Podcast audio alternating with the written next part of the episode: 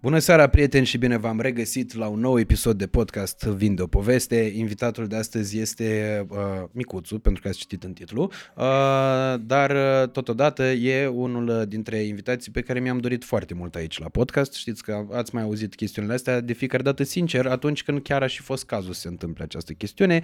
Uh, iată că e contextul de împrejurări uh, favorabil și îi mulțumesc uh, teribil de mult uh, lui Cosmin pentru că a acceptat uh, invitația mea uh, la podcastul acesta. Uh, pe lângă asta, uh, contextul în care noi filmăm și uh, vom și difuza la o perioadă scurtă de timp distanță acest episod e cel pricinuit odată de lansarea filmului Claus și Barroso, film pe care eu vi l-am recomandat, film despre care am mai vorbit și cu Adrian Nicolae, celălalt protagonist principal al acestui lungmetraj.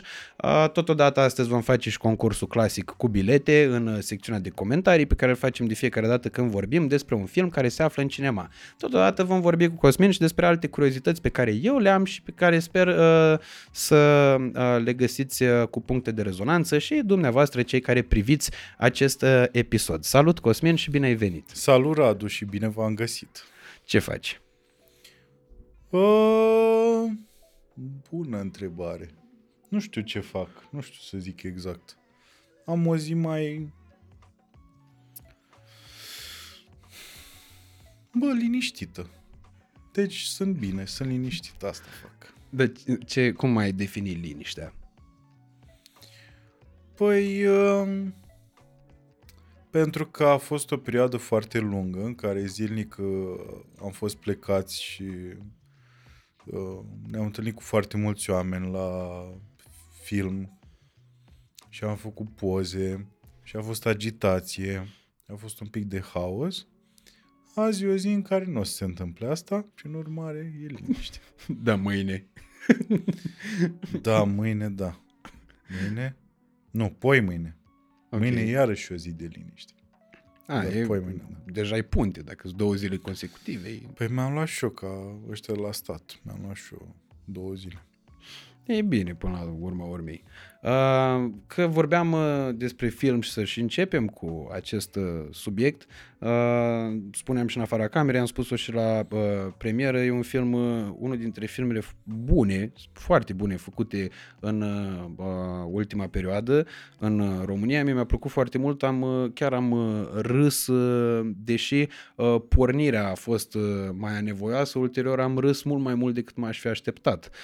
Deși așteptările de a râde la un astfel de film erau mari prin simpla prezența ta, lui Adi Nicolae și a celorlalți actori din distribuție. Uh, în primul rând mi se pare un film foarte bun ca nivel al actoriei, ceea ce uh, erau și ăsta un lucru de așteptat, având în vedere faptul că uh, erau toți actori și actori uh, foarte buni în distribuție, actori pe care am mai putut urmări și prin alte producții uh, și uh, care cred eu vin și cu un suflu nou și asta se simte, uh, dar aș vrea să îmi povestești tu mai multe despre treaba asta, despre cum uh, a pornit ideea filmului și despre cât de, uh, care e feedback-ul pe care l-ai primit de la oameni, ce uh, simți acum despre uh, Claus și Barroso la o săptămână de la lansare? Păi, uh, cum a început? A început cu mine și cu Adi și cu Bogdan uh, Teodor Olteanu, mergând la munte ca să scriem o comedie istorică. Așa a început filmul Claus și Barroso. După ce am stat trei zile la munte și am, în principiu am băut, am fumat țigări și am, am vorbit despre tot ce nu vrem să facem cu filmul ăla. Uh, am plecat de la munte fără nici măcar un căcat. Adică ceva mic, așa, să zici, domnule, de aici poate porni un film. Nu. Trei zile au fost pline de nuuri din partea tuturor, adică așa. Și după aia când am plecat, pe mașină, parcă Bogdan sau Adi, nu mai știu care dintre ei, uh, a zis, uh, bă, dar de ce nu facem, de ce nu ne folosim noi de The Full și să avem o singură locație, fiind primul proiect pe care îl facem grupa B, Așa, și să nici să nu e, intrăm pe piață cu nu știu ce pretenții, să facem un film cinstit, așa, și să plecăm de la povestea a doi băieți care au fost barman la club, la The Full, și care au, ne-au dat o țeapă. Ah, ok. Deci povestea e reală la bază. Da, Ok. da. Doar că bodyguardul nu avea nicio treabă cu asta. Ah. Era între doi, uh, un barman și un ospătar. Din câte am înțeles după aia, mai mult de la barman. În fine. Și da, și după aia am plecat așa pe drum și să, în săptămâna aia am și început să conturăm povestea asta, care a început să contureze destul de repede. După aia am plecat în turneu și când m-am întors băieții deja erau... Bine, înainte am pus povestea așa în linii mari, așa cam ce o să se întâmple. După aia când m-am întors băieții deja erau bine în scenariu, trecuseră de început. M-am alăturat și eu într-o perioadă nu foarte bună a vieții mele, că eram după turneu și a fost cel mai lung turneu pe care l-am făcut. Am avut 105, uh, nu, mai mult, 111 show-uri. Wow. Nu mai mult, dar p- până când s-a terminat atunci în primăvară, 105. Așa, 50 de orașe, ceva de genul. Și eram uh, și sala Palatului și uh, adică fuseseră și săli foarte mari și eram destul de vai de capul meu, așa, eram după o săptămână întreagă de atacuri de panică, de uh, oboseală foarte nasoală, de așa. Și uh, mă apucându-ne de muncă la scenariu, adică apucându-mă și eu, mi-am dat seama că nu știu cel mai amuzant om de pe planetă în momentul ăla. Era și imposibil. Adică dacă eram și amuzant, clar trebuia să mă internez la, la, o, la cum se cheamă? O brege. O brege, așa. Uh, și da, și am decis să mă liniștesc așa un pic și tehnic, știi? Să scriem tehnic așa. Și am scris tehnic. Și după aia am mai adăugat niște umor când a revenit, când s-au mai dus norii.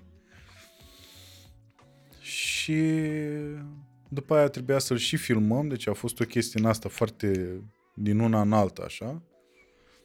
Și probabil pentru că Dumnezeu a decis ca eu să nu... Dumnezeu și Ombladon a decis că eu să nu mor, a, i-a dat varicelul lui Nicolae. Ah, ok. Și am Tot întârziat, acum. da, și am întârziat cu o lună filmările, că probabil dacă intram și în filmări, o lună de zile, probabil vorbeați despre mine acum și filmul ăsta și erați. Ba, și râs, da. Săracul cum... A? Ei, Ca Da. Heath Ledger, da. uh, Fat Hit Ledger.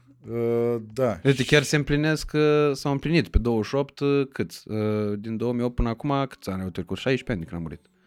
Pe 28 ianuarie a murit. Ah, omul anilor, ce ești. Da, din- le rețin involuntar bine. Heath Știu, Ledger e... știu poveste, știu. Ah, ok. Eu simt nevoia să mă justific tot timpul, Nu ca mă să nu observ, fiu și eu nu mă internat observ. unde era să fii internat. Nu, dar oamenii te... Cred că oamenii care se uită la podcast te știu. Da, da. Fiind oamenii tăi, cred că știu deja că ai... ai Acum mi-am ai adus mania aminte asta. că am avut discuția asta cu Adrian Nicolae și am zis odată și mi-a spus că uh, zic, bă, tu ești nebun, tu nu te-ai gândit, nu v-ați gândit niciunul să-l internați? și acum Nu, mi-am cred făcut legătura. Nu e chiar așa. Nu e chiar așa. Mai e până acolo. Nu, uite, și Vadim Tudor uh, avea asta. Serios. Nu știu cum ești cu, da, cu evrei și cu... Nu, sunt ok cu toată lumea, Da? e bine, da. Păi N-am, înseamnă că doar asta aveți în comun. da, sper. Și ești viu, iarăși, ceea ce... A? Ne-am dus prea mult? nu, nu. Așa. Dar și Oprișani așa, care e viu. Uh-huh. A, da, că ești... Da, da, da. Da, și asta e adevărat. Da. Numai că eu cred că el a reținut voluntar. Aia e diferența. Mi se Ca par să mai, fiu- informa- mai uh, valoroase informațiile lui decât ale mele. Și- Da, știi de ce? Că probabil el nebând alcool la petreceri nu prea avea ce să facă. Și în momentul ăla, din de saga lui plină de snoave din trecut, scotea și Ani. și îl punea acolo și impresiona pe toată lumea beată moartă, îți dai seama că nimeni nu era să mă mult nu, că în 1927 nu, toată lumea era Băi, omul ăsta le știe, bravo lui. și așa a plecat de la petrecere cu capul sus. Spre deosebire de ceilalți care plecau cu capul în jos. Băi, băiatule. Ți-am zis că am o zi liniștită. Așa. Revenim. Revenim. Revenim. Deci n-ai murit. Că Și a n-am făcut murit. uh, Adrian Nicolae Varicel în locul exact. tău. Și nici el n-a murit. Ceea ce, bă, cât noroc. Performanță, da. Cât noroc Să nu să moară ai. nimeni. Exact. Da, și am profitat de luna aia de pauză, în care mi-a adus uh, niște sănătate psihică. Și după aia am uh, început filmările și totul a mers conform planului. A fost foarte bine. Și cam asta e. Asta e povestea Claus și Barroso. Cum uh, uh, ai simțit reacțiile publicului până acum? Și aici mă refer la public-public, nu neapărat la reacțiile noastre, a celor care uh, Da, da, da. am văzut invitați. Și e foarte ciudat pentru că în primul rând în primul rând uh, eu, am, eu la bază sunt actor și în momentul în care lucram la ceva eu uh, primeam uh, feedback-ul după ce se repeta de la public. Dar până atunci primeam un feedback de la regizor, știi? După aia la stand-up primeam feedback-ul imediat, că pe măsură ce gândeam niște lucruri, le rosteam, primeam și feedback de la public și îmi dădeam seama ce e amuzant, ce nu e amuzant, ce pistă e bună, ce pistă e falsă și așa mai departe. Uh, și la film problema e că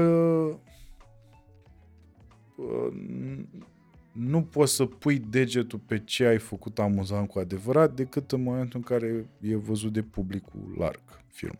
Mm-hmm. Și asta am pățit, sentimentul ăsta l-am avut la team building, că în rest, în filmele în care am jucat, nu prea am mers la premiere și așa, nu- dar la team building că eram implicat trup și suflet, am fost și ăla a fost primul la care am fost și m-a șocat cât de mult râdea lumea. Adică era ca la stand-up, efectiv. Și iarăși mi-am dat seama că acolo unde mi-am mai lăsat eu niște puncte în mintea mea și că o să se râdă, nu erau chiar alea. Știi? Ori erau un pic decalate, ori se râdea la altceva, în fin. Acum, așa, și feedback-ul după team building a fost senzațional. Deci toată lumea dovadă și faptul că a făcut atâtea intrări, nu din marketing, că marketingul mi se pare că e cam la fel la toate filmele de la noi, eu a devenit un pic rețetă, așa, Mm-hmm. ci din, uh, din gură în gură, așa, știi? Lumea a spus că a, fost, a văzut filmul și că să meargă și alții și așa mai departe. Deci feedback-ul e extraordinar. Acum, la Claus și Barroso, iarăși feedback-ul a fost foarte bun în sările la care am fost și noi, dar l-am simțit altfel, mult mai personal, nu știu de ce, nu știu cum să zic. Deși în ambele e implicat cam în aceeași măsură, știi? Mm-hmm. Doar că la team building n-am scris chiar de la început la scenariu, dar a fost un feedback constant. în fine. Da, și e, e foarte ciudat. Deci e un feedback foarte bun, dar f- nu știu, care pare că pleacă de la oameni dintr-un loc foarte personal. Nu știu să-ți explic de ce, încă nu m-am lămurit. Adică feedback-ul pe care îl oferă oamenii e unul personal sau tu îl resimți personal? Nu, ei, ei, în momentul în care îl oferă, Ok.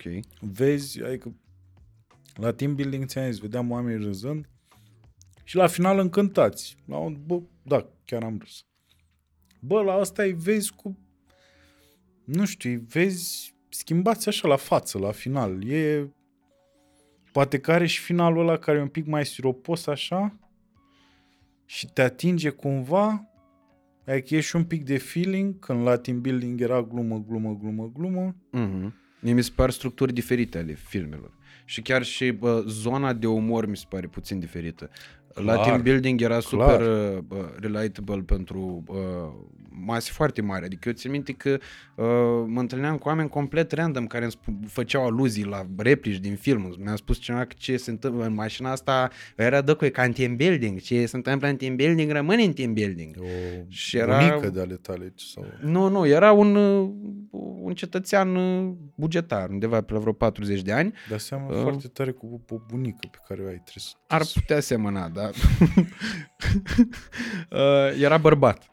Uh, Nu, nu mi-am dat seama de asta. și Îmi pare rău, dar pare ca, știi, pare că ai blestemul lui Buzdugan de când imiți pe cineva să fie tot timpul o bătrână din vasul lui? Așa a apărut acum. În fine, iar. Domnul Moraș, să vă fac o babă, mai Aia, aia. Da. Și Uh. vindem suc de cătin, așa. Ia, Suc de cătină? da. A, ție sau vrei un text de reclamă? Nu știu, oricui. Ești mai maică mai. Avem uh, uh, siropul de Da, dacă cătină. închid ochii... În fiecare da. dimineață, dom- deci domnul Morar bea în fiecare dimineață, uh, bac aleargă, bac în aleargă, el bea sirop de asta de cătină și să vedeți uh, la muzica aia ce muzică pune. O să, deci, mă, nu, uh, siropul de cătină e bun și înainte și după, orice. Bă, excelent. Uh, nu, omul era bărbat și avea replicile astea și filmul nu era încă pe Netflix când, uh, când auzeam oameni care uh, vorbeau despre treburile astea. În schimb, mi se pare mai fin umorul din Klaus și Barroso, uh, mi se pare mai mult stilul tău și al lui Adrian Nicolae. Uh, și cred că e o, un, la un moment dat publicul cred că e congruent a celor două filme, dar uh, până în punctul de congruență cred că are o altă zonă pe care o atacă. Mie, de exemplu, pe mine m-a fascinat personajul lui Pavluș și tot ceea ce se întâmplă cu el.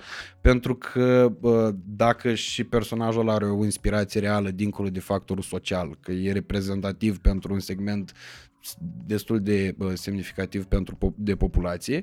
Uh, pentru mine ăla e genul de umor la care râd cu toată pofta și e alt soi de râs, nu știu. E, un- e un râs mai în mine, așa. Mhm. nu, nu trebuie să râd neapărat zgomotos, dar uh, mă bucură și feeling-ul pe care l-am avut uh, când am văzut filmul, uh, apropo de faptul că s-a lansat odată cu o altă producție românească, cu Tati Part-Time, uh, m-a dus cu gândul la un documentar pe care l-am văzut pe Netflix uh, și pe care îl recomand. Bine, am văzut un singur film din seria de documentare, dar vă recomand tot documentarul, că așa trebuie să recomanzi cel mai bine atunci când nu ești, în- când n-ai văzut, când ești în necunoștință de cauză.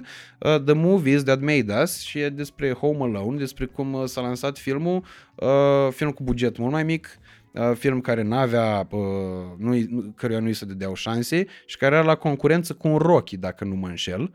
Și uh, drept dovadă, nici nu știu exact care era filmul care era la concurență, dar singura casă e legendar. Deci uh, cred în efectul ăsta în cazul Claus și Barroso pentru că mi-aduc aminte și de o întrebare pe care ați primit-o din public când am fost la uh, avantpremiera respectivă. Cineva v-a întrebat ce a fost mai greu dacă să faceți filmul ăsta fără înjurături sau fără păcănele. Și uh, mi-a plăcut și răspunsul tău în momentul respectiv, uh, drept pentru care chiar cred că e o lecție filmul ăsta, că se pot face filme și cu bugete mai reduse uh, comparativ cu celelalte. Da, da, da. Asta e în funcție de ce îți dorești până la urmă. Noi uh, nu suntem cum să zic, nu, nici nu pot să mănâncă ca și să spun că nu ne interesează să facem și noi bani. Doamne ajută să facem și noi bani, doar că nu ăsta e scopul principal. Niciodată niciodată în lucrurile pe care le-am făcut, asta cred că pleacă și din educația pe care am primit-o și eu nu zic că e o virtute sau e o chestie extraordinară asta pe care o avem noi și poate alții nu au în fine. Dar din facultate, uh, ăștia care am fost noi mai uniți așa, ne seamănă lucrurile astea, seamănă gândirea asta uh, între noi. Adică nu, niciodată n-am făcut niște lucruri gândindu-ne în primul rând de cum o să facem noi bani. Hmm. Niciodată n-a fost un business în primul rând, întotdeauna a fost o pasiune și după aia am avut noroc că au venit și niște bani pe care de obicei reinvesteam și așa mai departe. Uh, Deci asta e, depinde pe ce drum o iei. Noi am ales drumul ăsta și o să vedem exact dacă funcționează sau nu. Uh, Dar uh, e clar anevoios. E clar un drum... Adică pe partea la altă, știi, dacă o iei pe business, uh, șansele să dai greș sunt mai mici. Pentru că o să ții cont de niște puncte. Mhm. Și dacă le îndeplinești pe alea, în principiu ești safe. Adică investiția o să ți-o scoți. Deși tot auzim, ajutați-ne, scoatem banii, bla bla bla. Nu e. Investiția iese, știi? Dar nu știu, nu vreau să zic că deci asta cu înjurăturile eu cred că în momentul ăsta eu cred că a fost o pistă falsă. Și cred că mergea și fără să avem miza asta. Pentru că iarăși depinde de propriul bun simț, știi? Și cam cum uh, cam cum plasezi înjurătura într-un film. Că dacă e bine plasată, nici nu-ți dai seama că s-a întâmplat. Mhm. Cum și în filmul ăsta.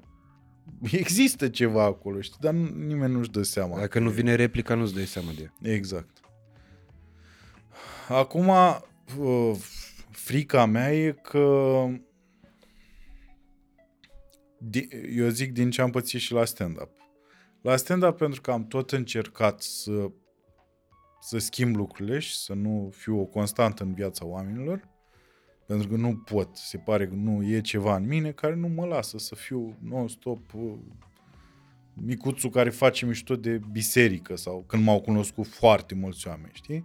Să le dau mereu același personaj, același micuțul ca să te iei confortabil. Mm. Pentru că ai văzut că dacă le schimb ceva oamenilor, se supără.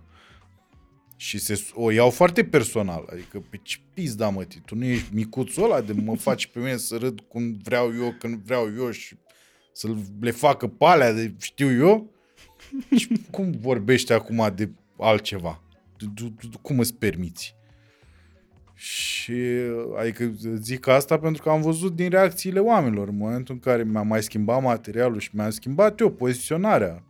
Că na, căcat, și în viață nu poți să rămâi, eu nu-s micuțul de acum 8 ani. Mhm. Mi s-au mai întâmplat niște lucruri în pizda, mă, și n-am ce să fac. Așa e viața asta. Până am început și eu pe accent, știi, când am întâlnit noi doi și mă duc și eu pe accent. Și prin urmare, dacă eu mă modific personal, se vor modifica și lucrurile din planul profesional. N-am cum să rămân, că mor după aia în pula mea. Nu vreau să mor. Sper că e un gând comun la toată lumea. Da, și și prin urmare, asta e, când uh, am încercat în stand-up să schimb lucruri, am văzut că am pierdut din oameni, știi? Ceea ce nu e rău, pe de altă parte. Că mă întorc la ăia care mă știu de dinainte de ai umor. Mm. Și slavă Domnului că erau câțiva. Adică nu era chiar... Uh, nu știu, nu erau o mie de oameni. Mm. Chiar erau mulți și vindeam înainte de ai umor bine. În fine. Și uh, acum la film e cam același lucru. E că noi am dat uh, team building-ul ăla, s-a pus un punct pe hartă, super clar, și acum ce nu mai e în raza punctului respectiv, te supără. Dar fără să-ți dai seama, te supără că, bă, dar nu e team building, ce pula mea e asta. și trebuie să ne batem și cu asta. Și asta e complicat, știi? Pentru că nu ne interesează business-ul, în primul rând.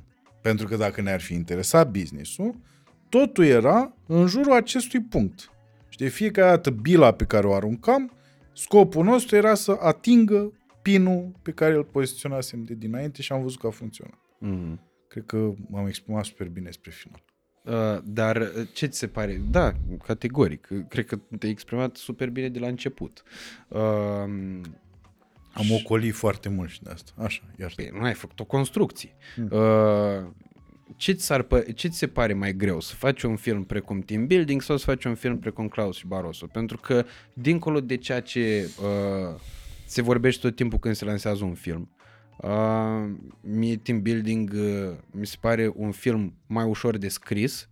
Uh, din punct de vedere al locațiilor nu mi se pare atât de mare diferență, sunt două, nu una. Uh, Trei. Trei, da, cu Mari. Așa.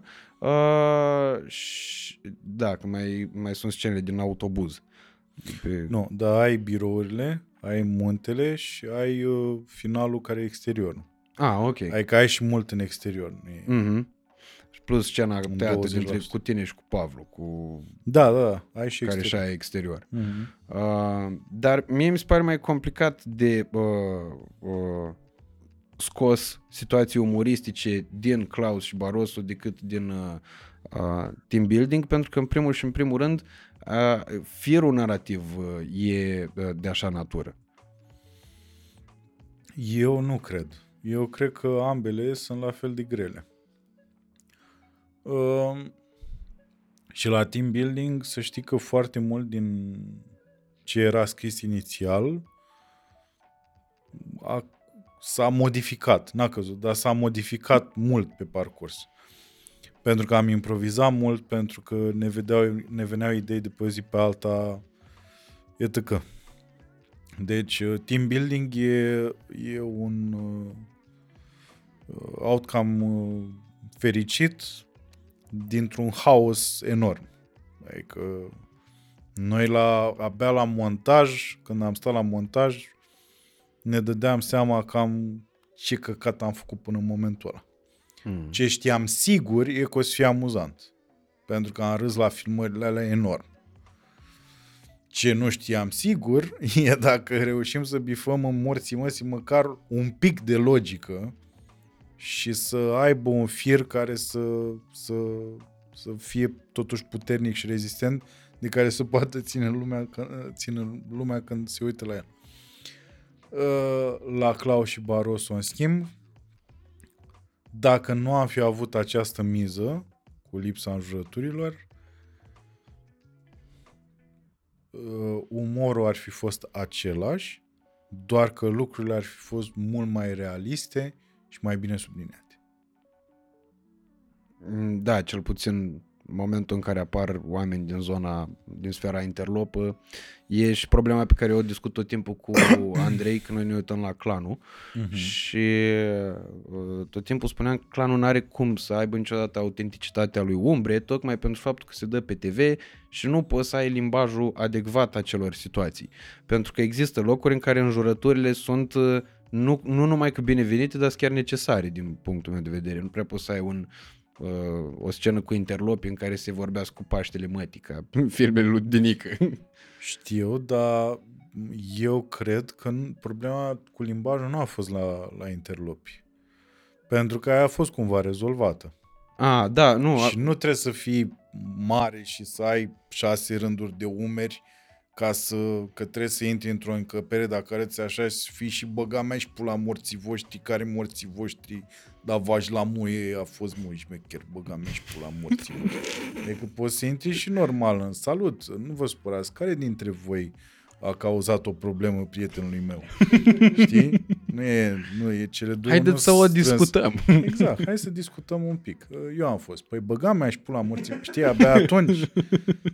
Dar, nu, problema mea e la ăștia, la petrecăreți care e o problemă și nu e o problemă, de fapt. Eu cred că ne-am ne-am scos cumva, a fost o chestie din care am ieșit onorabil, că par așa niște mini penticostale așa, și nu simți neapărat nevoia de libidinoșenia aia, știi, de petrecere burlaci, cum știe toată lumea, de pe grupuri, cum se vorbește și ce se trimite și să nu ne căcăm pe noi.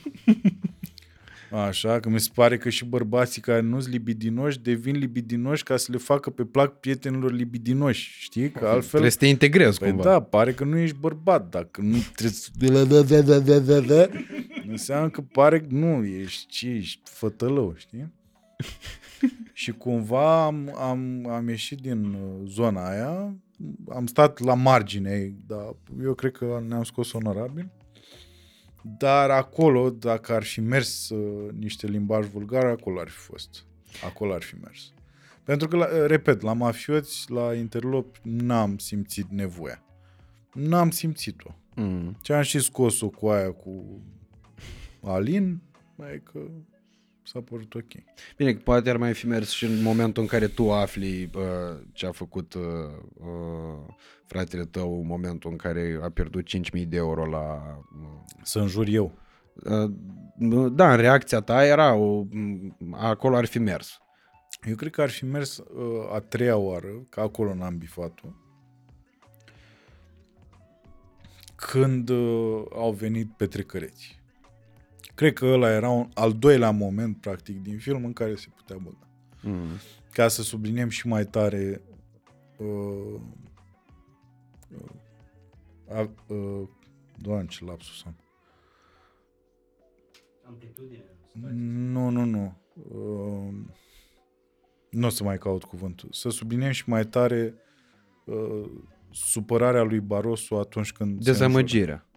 Înjură. Nu dezamăgire. Alt cuvânt. În fine. Îl aflăm până la final. O să-mi vină la un moment dat, îți dai, când plec, când ies pe ușă și într-o mașină, o să șuf toți morți. Se aude de dat un urlet. Da. Apropo Patrulea, de asta cu marketingul filmului și cu uh, toată uh, discuția asta cu înjurăturile, fără înjurăturile și toate astea, că- care, uh, sincer că acum mă gândesc, eu am luat numărul tău uh, de la Cătălin Striblea pentru că știam că ai fost invitat odată la România în direct, deci era subiect de importanță națională treaba asta, uh-huh. cu înjurăturile din team building. Asta după ce a apăruse pe Netflix și a ajuns la publicul și mai larg decât la foarte larg prin care ajunsese la cinema. Uh-huh. Uh, la care ajunsese prin cinema. Uh, și uh, am stat și m-am gândit uh, la toată treaba asta că fiecare film care a prins și a bubuit a avut în jurul lui câte un scandal. Uh, Da. Marketing care uh, cred că inițial a funcționat empiric, adică pur și simplu s-a întâmplat și s-a observat treaba asta. Ulterior, lumea cred că a uh, ajuns la o chestiune de compromis în care ori să spună, zic, domnule, las că și dacă e scandal, e bine că se face vâlvă și crește filmul, uh, sau uh, uh, chiar uh, o treabă de genul ăsta, cum ați făcut-o voi cu înjur- fără înjurături, un film fără înjurături scris pe afiș sau nu mai știu exact care era construcția, uh, chiar să fie o strategie Petrecerea de... burlacilor dată în acest film e fără înjurat. Și Mhm. să știi că sub aia e în pizda măsii. Serios? N-am observat. În fine. Așa. Pizda, mă. uh, cum, cât de mult crezi contează treaba asta? Ca să se vorbească despre film, nu contează dacă se vorbește pozitiv sau negativ. Păi, uh, eu nu sunt neapărat de acord cu asta, cu scandalul. Că uh, eu nu cred că a fost vreun film românesc la care scandalul să fie premeditat.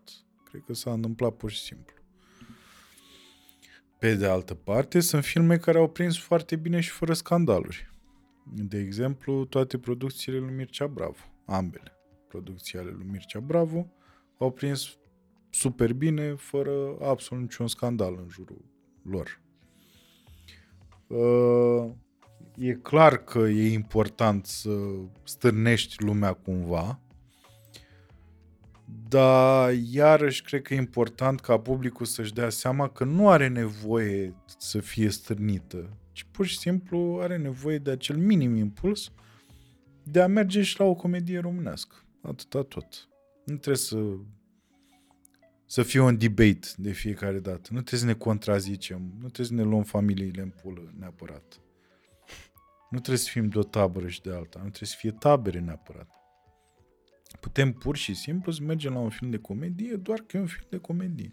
Sau la un film românesc doar că e un film românesc. Eu cred că asta e problema, că oamenii au senzația că, și vezi și din spusele tale, pare că e o strategie de marketing de acum, știi? Și asta dacă e în mintea ta, îți dai seama că e și nu, în pentru, mintea pentru mine nu e, altor oameni. nu e mintea mea, dar aud foarte des în jurul meu lucrurile astea și de asta vreau să le clarific de fiecare dată când am ocazia. Da, nu e, nu e nicio strategie de marketing. Într-adevăr ajută, într-adevăr ajută, dar și acum ce pula mea să fac? Să mă duc chiar pe Victoriei să-l caut pe ăla iar și să... ca să mai vorbească lumea de cât de violent sunt eu și a, bodyguardul Barroso și a, hai să mergem la film să vedem pe ăsta, oare chiar uh, așa e el? nu știu ce ca să mai... Oare ne bate la premieră? Oare ne bate la premieră? Da. După aia să auzi zvonuri, pe mine m-a bătut, am eu un văr pe care l-a bătut. și de aceea să fie o mândrie asta, știi? Uite aici a dat micuțul. Da. Dacă primit autograf, da, uite-o. Știi? Da, mie mi se pare că chestia asta e, pro- e o caracteristică uh, a noastră, a românilor, a faptului că uh, orice uh, subiect care generează mai multă atenție, de cel mai multe ori împarte oamenii în tabere și generează câte un uh, scandal care la un moment dat, dacă vrem să-l cos- uh, cosmetizăm, îl deghizăm într-o dezbatere. Dar, de fapt și de drept, mi se pare o, o urlare a unor păreri Uh, de cel mai multe ori fără pic de argumente, pentru că în legătură cu asta, cu înjurăturile din filme, că de ce se înjură domnule și toate astea, uh, eu am uh, avut plăcerea Uh, sau privilegiu de a constata foarte ușor că taman oamenii care uh, sunt deranjați de înjurăturile din filme, din muzică, din uh, tot soiul de produse uh, mai mult sau mai puțin artisti, artistice sau comerciale, uh, sunt oamenii care în viața lor de cele mai multe ori vorbesc, uh, au un vocabular extrem de vulgar și gratuit. Uh, sunt oamenii pentru care uh, pula e semn de punctuație. Și am fost reținut să zic așa, pula. Parcă m-am abținut. Da, uh, vezi că așa, așa devine vulgar. Dacă zici pula normal, vezi, nici nu dai seama că am zis pula. Da. Dar la tine, pentru că te reții... Dar nu știu de ce mă S-au rețin. supărat foarte mulți oameni acum pe tine. Aș face asta, să fac și eu cursuri de, de înjurături. Da, Păi trebuie să știți și- și cum să înjuri și în ce context să înjuri. asta zic, da. Că mai există înjurături care n-au logică. Adică sunt total... Eu zic că dacă te pui în papuci omului care a înjurat, o să prinzi logica. Că de multe ori și eu, dacă mai înjur așa la nervi-nervi, nu prea, nu prea unești punctele în care îmi bag eu pula, dar dacă ai fi în locul meu, ți-ai dat seama că tot drumul ăla al înjurăturii are o logică. Eu cumva, eu vreau ceva. în fine. Da, da, nu e, iarăși, e, o, e, o, e un căcat. E un căcat pentru că astea au fost semnalate. Înjurăturile, nu mai avem actori, da? Da. da. Nu mai ai influență și așa. Dar în momentul în care le dai actori, iar ceva nu e bine. Iată că, dar iarăși dacă a făcut, chiar a făcut cineva un colaj cu momente din filme clasice românești în care vezi un uh, Dem Rădulescu care bagă pe cineva în pizda măsii.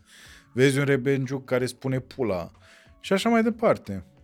Deci, uh, poate ar trebui să se uite la filme oamenii ăștia înainte să spună că nu mai avem actori și nu mai avem filme ca odinioară. Poate, poate odinioară. asta, da, Nu mai poate asta lipsește. Ca o dinioară, așa, sună ca o dojană, știi? Da, Că da, nu da. folosești Care cuvântul ăsta. faza? Părerea mea, mă bag acum și eu. Dar oamenii ăștia se vede clar uh, că ei nu înțeleg cum funcționează limba engleză în primul rând.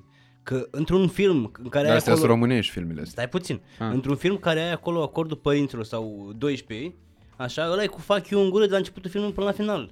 Și mă de facă și așa. Și omul când nu îi pizdă și pulă și puii mei, nu-i se pare vulgar. Și mai face și pe afară el cu copiii sau fuck you, motherfucker, știi?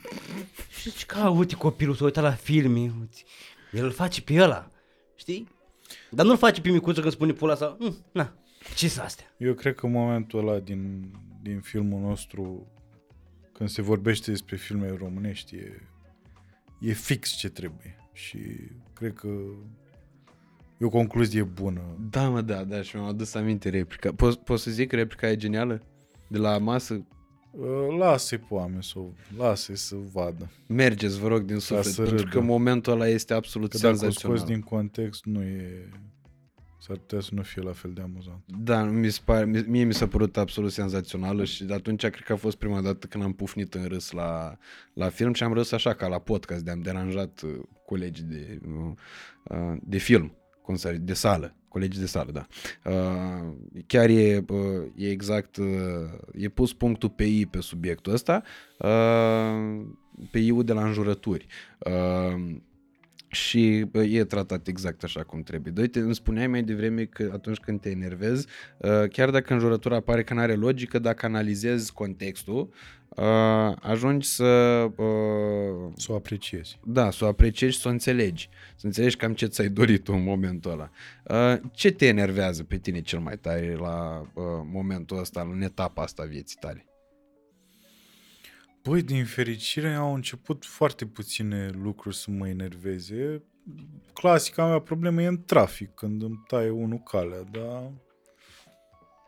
Și când observi, când îți readuce aminte câți oameni fără discernământ au puterea de a ucide.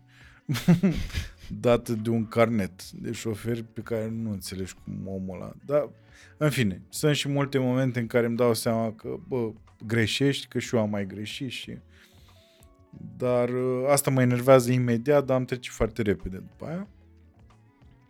Pentru că în trecut eram un șofer din ăla care se enerva și rămânea cu nervii aia, îi duceam până acasă.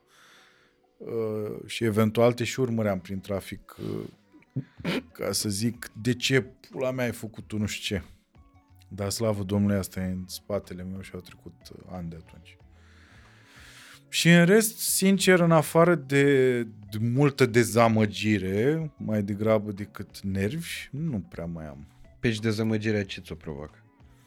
Bă, dezamăgirea e, nu știu, în general de lucrurile astea care ne înconjoară și care sunt generate de oamenii care sunt în conducere, ori la noi în țară, ori, ori în alte țări. Când îți dai seama că we don't mean anything și că mm, efectiv suntem niște frunze în bătaia vântului și totul se întâmplă de, în funcție de cum vrea cineva care are foarte multă putere. Și iarăși un lucru la care nu poți să te gândești zilnic când nebunești, pentru că nu poți să-l schimbi. După aia privești și resemnarea semenilor și îți dai seama că dacă ajungi tu să te revolți, o să pari ultimul nebun, așa că mai degrabă stai în banca ta și stai și tu și te resemnezi, sau pleci din țară, sau bine, și unde că ca pleci, că și asta e iarăși important, că lucrurile au început să fie nasoale cam peste tot. Cam de aici pleacă dezamăgirea. E un an foarte important, cu alegeri. Am auzit că, și asta e singura chestie pe care o să o spun, am auzit că Ciolacu este preferatul românilor. Are un... Nu e. Acum la radio am ba da, are undeva pe la, nu mai știu cât, 30 ceva, 40%. Pe- Doar dacă e un sondaj în care nu-i Joana. Dar nu la, nu pentru președinție. A, pentru încredere. Da, de încredere, așa, că PSD-ul e pe primul loc. Păi da, și eu am încredere în Ciolacu, dar nu că o să facă lucruri bune. Bă, Eu am mare încredere. încrederea pe care o are poporul român într-un om care, din punctul meu de vedere, nu știe să lege cinci cuvinte și din punctul meu de vedere omul pare la bază analfabet, că eu zic că de asta nu-i vedem pe ăștia cum scriu. Uh, Dar când îi auzim nu ne punem semne de întrebare. Nu. Ai, și că ca să facem. Dar nu crezi contextul ăsta care să fie tot mai agitat la patru rânduri de alegeri și așa mai departe, plus uh, contextul economic, social și așa mai departe, care o să genereze o grămadă de energie de căcat pe românește. Uh, nu crezi că are nevoie acum mai mult ca niciodată de umor ca și, și ca și terapie chiar și ca și uh, uh, punct de sprijin, că până la urmă, urmei, prin umor mai poți să mai atragi atenția asupra unor lucruri. Da, mă, Radu, da, să mă bată mama. Am devenit uh, terapeuții României, să-mi bat pula eu. Deci de, de dinainte de pandemie, da, de f- fapt cu începerea pandemiei până în momentul ăsta, gândește-te că sunt cât? Patru ani Da. aproape, da? Luna viitoare să fac patru ani de la Bun. de când a început. Deci noi de patru ani, nouă ni se tot spune, noi tot auzim chestia asta, bă, deci trebuie să faceți voi ceva, mă, să mai râdă lumea că... Știi că a fost Dar pandemia, Eu nu zic războiul. că trebuie. Că, asta cu trebuie, trebuie eliminată. asta cu trebuie, trebuie, trebuie, eliminată. trebuie să nu existe. Da. Da, de exemplu, uite, când ai făcut tu primul special pe care l-ai scos în pandemie, filmat la Cluj în parc, Da. uh, după care ala cu uh, uh, ala pe care l-ai scos de la Târgu Mureș, am impresia, imediat după ce a început războiul.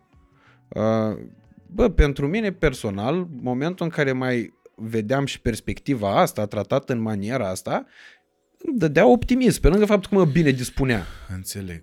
Problema e că și noi avem niște resurse care sunt limitate. Nu putem la nesfârșit să ne hăhăim. Eu, unul, nu pot la nesfârșit să mă hăhăi. Na, căcat. De asta am și luat o pauză de la a face show-uri, că nu mai, nu mai duc, efectiv, nu mai pot. Bine, și asta și faptul că în paralel a trebuit să scriu și să filmăm și așa. Și trebuie să fac asta în continuare. Și mi-am dat seama că nu mai am o minte care să fie atât de bună în a trata mai multe drumuri în același timp. Uh, dar e și un lucru bun ăsta, că în momentul în care o să mă întorc, o să mă întorc cum trebuie. Dar asta e, avem și noi resurse care sunt limitate. Nu, eu, unul, nu pot la nesfârșit să... e o percepție falsă asupra unui om care uh, face comedie, care ar trebui să fie vesel întotdeauna. Din potrivă, oamenii respectivi sunt de cele mai multe ori uh, și foarte triști, pentru că dacă uh, pot genera uh, comic, de cele mai multe ori comicul respectiv vine ca revers al medaliei a suferințelor lor. Uh, iar uh, primul om care mie mi-a vorbit vreodată despre tine, cunoscându-te, Uh, asta mi-a spus prima dată, că ești un om extraordinar de sensibil. Ceea ce se și vede și bă, reiese din capacitatea ta creativă. Asta n-ar putea exista sub nicio formă în lipsa Cine sensibilității. pula mea ți-a zis că sunt eu sensibil? Nu o să-ți spun. Hai mă, zic că sunt curios. Nu-ți spun. Nu-ți spun că nu știu Dă dacă mesaj. vrea să-ți spun. Dă mesaj. Îți dau după ce termină de filmat. E o persoană publică. da, de aia, nu- că altfel puteam să-ți spun. Păi și de ce nu spui? Că nu e, nu e o chestie rea. Adică nu e ca și cum ai zis, bă, și chiar primul lucru pe care l-am auzit despre tine e că cineva își bagă pula măta. nu pot să zic cine, dar hai mă zim. Nu, băi, nu pot să zic. Mă, o, o fostă colegă de ale tale de la Băieți de Oraș, Lorena Lucian. Ah, ce chestie. Nu m-aș fi gândit. Și era în momentul în care voi lucrați la Băieți de Oraș, Mhm. când am auzit treaba asta. Da, mă, nu. uh, Am momente când sunt într-adevăr mult prea sensibil și uh, nu e bine. Nu e bine să fii mult prea sensibil. Nu ajută la foarte multe lucruri. Dar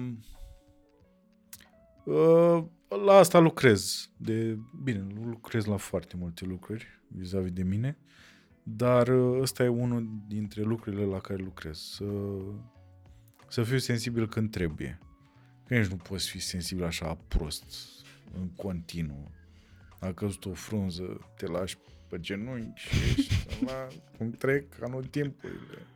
Frate, tu îți dai seama, era o frunză vie la un moment dat. Nu poți. Nu poți. Pe, și de exemplu, ce te consumă cel mai tare? Pentru că voiam să te întreb și despre pauza pe care ai făcut-o de la stand-up și despre pauza pe care ai făcut-o de la podcast și despre faptul că ai rebrand, rebranduit, ai redefinit formatul podcastului. Uh, acum am văzut că uh, n-ai mai postat de ceva vreme. Uh, hai să o, să o luăm uh, pe rând. Uh, de ce ai simțit, uh, dincolo de uh, energia asta, de ce ai simțit nevoia de pauză la stand-up? Și uh, cum a fost momentul când ai revenit, când ai reînceput să faci show-uri toamna trecută? Păi, momentul de pauză a venit din cauza faptului că nu pot să... că îmi fac rău dacă mă mint. Dacă mă mint, am senzația că mă, nu știu, mă doare corpul efectiv. Și dacă eu nu sunt într-o, într-un punct bun, automat la mine se vede, din păcate. Nu pot să maschez chestia asta. Eu mi-admir foarte mult colegii care se duc acolo și uh, fac comedie și în momentele nasoale și super bine programați, nu știu cum să spun. Eu, pentru că m-am și învățat în felul ăsta uh, și materialul mi-l fac de fiecare dată live în fața publicului, adică am niște am niște idei scrise acasă sau, na, pe unde m-a pălit ideea și după aia vin cu ideea respectivă, mulțumesc și vin cu ideea respectivă în fața oamenilor și încep să construiesc în fața lor. Adică pentru mine a fost tot timpul esențială legătura asta dintre mine și public. Și dacă eu am senzația că păcălesc publicul, într-un fel, prefer să nu mai fac asta. Ceea ce s-a și întâmplat acum când am luat pauză. Pentru că îmi dădeam seama că eu nu sunt într-un punct bun, dar vin să-mi o ard eu ca și cum, ia uite ce amuzat sunt, oamenii simt că, na, glumele vor fi bune, pizda mă, că nu-i mare căcat să faci o glumă care să funcționeze. E o chestie matematică până la urmă, știi? Dar e vorba de cum livrezi. Și dacă oamenii se prind că, bă, coai, n-ai o perioadă bună. Și îmi dau seama că oamenii se prind, păi mai bine stau și eu acasă un pic și mă întorc când am o perioadă bună.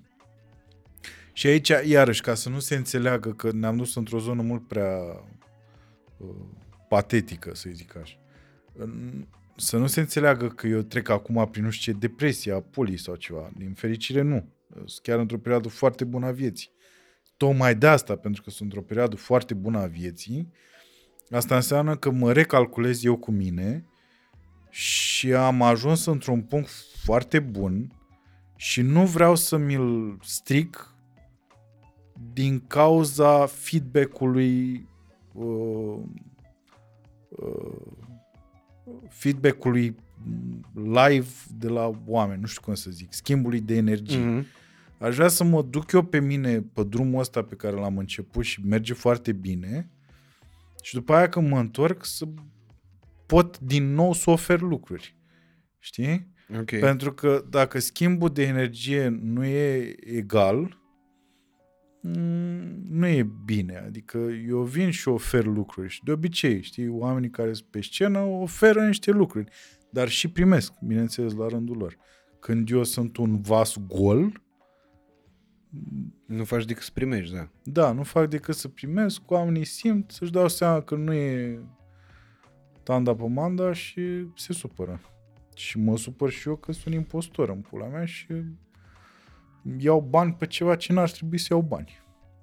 Dar te-ai gândit vreodată că asta e doar percepția ta?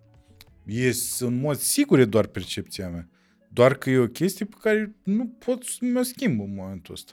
Mm-hmm. Nu pot, nu pot. Știu că adică eu, e ca o profesie. Dacă eu bat cuie și asta e profesia mea, știu că poimene s-ar putea să bat cuie prost. Dar tu mă vei fi plătit deja ca să-ți termin ce lucrare am, da? Și chit că bat cu e prost, na, pula, pe mine mai. Mm-hmm. Și înțeleg că asta se întâmplă și la lucrurile pe care le fac profesional. Dar mi se pare că oamenii în ultima perioadă, în ultimii ani, e foarte ușor să, mai ales cu uh, internetul, e foarte ușor să jude, să te pui în poziția de you know, you know best și uh, ăla face un căcat, știi? Și uh, nu prea se gândesc cu oamenii că și un comediant are momente și momente. Și e normal să fie așa. Și e normal să fie așa, că și în state, că e iarăși categoria care zice, nu mai mă la stand-up ăsta, bă, și românesc, eu mă la ăștia mari, la Carlin, la... Pe dar bă, tu măti, dar tu știi show-urile alea care i-au ieșit lui Carlin. Nu? E bine așa. Așa e bine. Păi morți măti, uite-te și la alea care n-au ieșit. Că omul le are acolo în pula mea. A avut și el zile și zile, cum și la noi la fel nu știu, Bordea n-are non-stop zile bune și show-uri bune. Pula mea, dar înțelege și pe el. Sau și pe mine, sau și pe altul, nu știu. Și nu e vorba doar de show e vorba și de glume și de cum mm-hmm. le construiești și așa mai departe. În fine.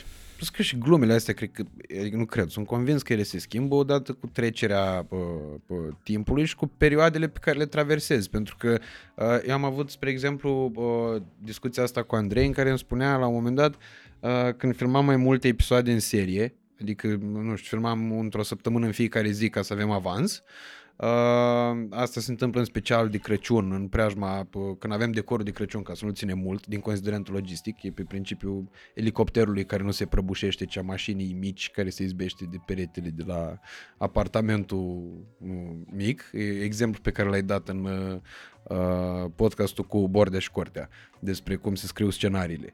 Un elicopter sau... Ah, nu înțelegi, m-am, m-am pierdut total să-mi va pula, nu un înțelegeam unde te-ai elicopter s-a dus. prăbușit. Mă gândeam dacă eu m-am dus mult, tu într-un timp foarte scurt, nu te mai vedeam, Radu, nu mai erai... Da, ok, bun, M-am- gata, am repede. Iertați-mă, vă rog. Uh, era o aluzie. Uh, și, uh, mă rog, din considerent logistic, ca să nu ține mult decorul de Crăciun și să putem să le terminăm și îmi zicea, zi, bă, tu ești conștient că de, tu două luni de zile, uite și tu ce subiecte ai abordat, nu vezi că sunt aceleași subiecte?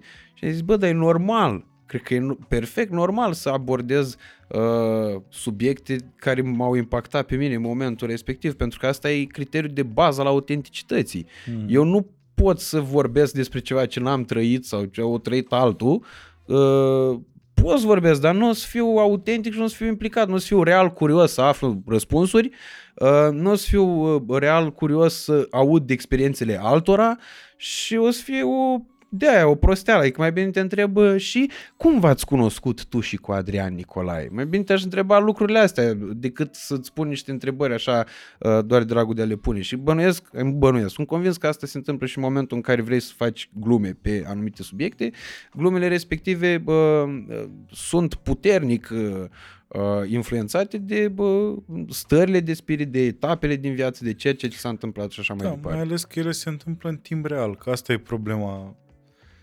Uh, tu, tu, în momentul în care faci un set nou, tu trebuie să, că îți dau un exemplu, știu, eu primesc telefon de la Călin și îmi spune, bă, noi fiind în luna, să zicem, noiembrie la final. Și el îmi spune, bă, martie, la început, avem să libere și putem să le luăm. Le luăm, facem turneu, Ceea ce practic mă condiționează pe mine ca din noiembrie, până când plec în turneu, eu să am glumele într-un stadiu aproape final. Ok. Și în momentul ăla, eu s-ar putea, pentru că exact cum spui tu, dacă eu asta am trăit în perioada aia, morți măsi, despre asta o să vorbesc. Și o să vorbesc despre cum a fost specialul ăla cu pandemia și așa, despre spălatul de vase. Na, lucruri care mi se par amuzante acum. Eu nu o să vin și eu zic că furculița se spală așa și buretele... Nu, o să vin și o să spun o chestie amuzantă din punctul meu de vedere acum. Na. Dar lumea se supără. Dar ce morții mă, vorbești despre... Știi că și asta e, iarăși, exact ce ți-am spus. Dacă eu te obișnuiesc pe tine să vorbesc despre lucruri care te... Uh, care și serioase cumva, știi, cum a fost cu biserica, cum am avut o perioadă cu politica și așa mai departe, eu dacă încep să vorbesc despre vase, da, dumneavoastră cine sunteți? Dar Nu e micuțul ăla, mă, de mă făcea să râu. Slab, slab, nu e. Nu mai e ca... Eu n-am mai râs la micuțul de... Păi, morți mătii, înseamnă că nici tu n-ai mai mers înainte. Înseamnă că și tu ai stat în aceeași baltă a propriului pișat și te întreb de ce pula mea trenul să mișcă. Păi să mișcă cu aia, că așa merg lucrurile în viața asta, să mai mișcă ele. Stai așa în același loc, aceeași canapea în pula mea 20 de ani și zici, pe da, ăla de ce nu e tot acolo? Na. Da, mie mi se pare fascinantă și asta cu uh, faptul că unii oameni uh, sunt uh, deranjați de faptul că uh, există o evoluție. Și nu e evoluția aia pe care și-ar dori-o ei. Da, și nici nu sunt niște rezultate, de, că nu e, ne-am și obișnuit ca totul să fie extraordinar, fantastic, sau nasol, oribil, morții mătii. Nu există acest mijloc, știi? Această chestie de, pula mea, încerc ușor, ușor să devin un om mai ok. Eu cu mine.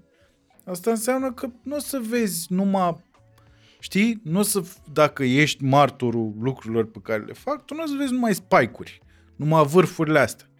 Va trebui să fii lângă mine și când sunt pe aici, și când mă duc de tot în jos, și când urc iarăși. Pentru că, da, iar e, e și o chestie pe care s-ar putea să o cerem noi, să o cerem.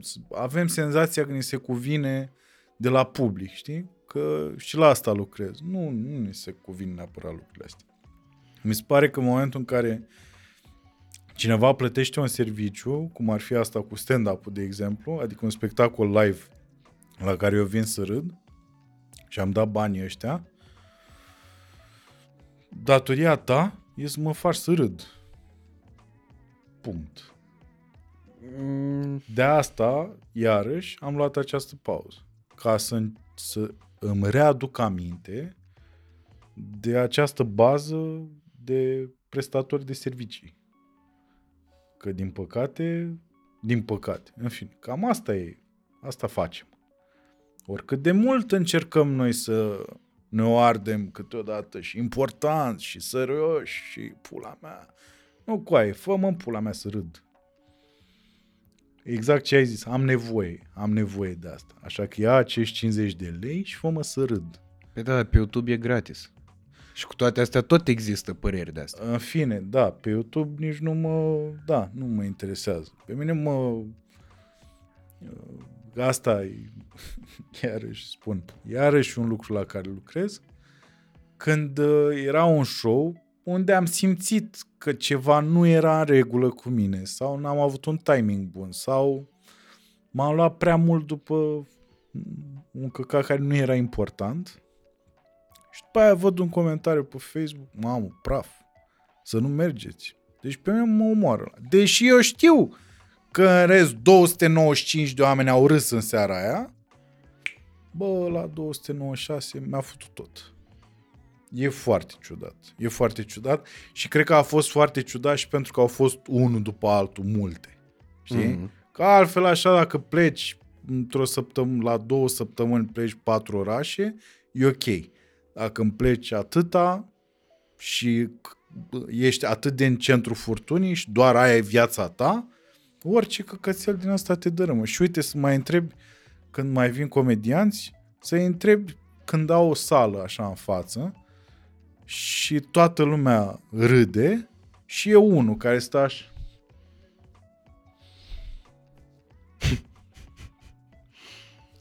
Să-l întreb ce e mai important pentru el. Ăia care râd sau ăla care e așa telefonul. Așa.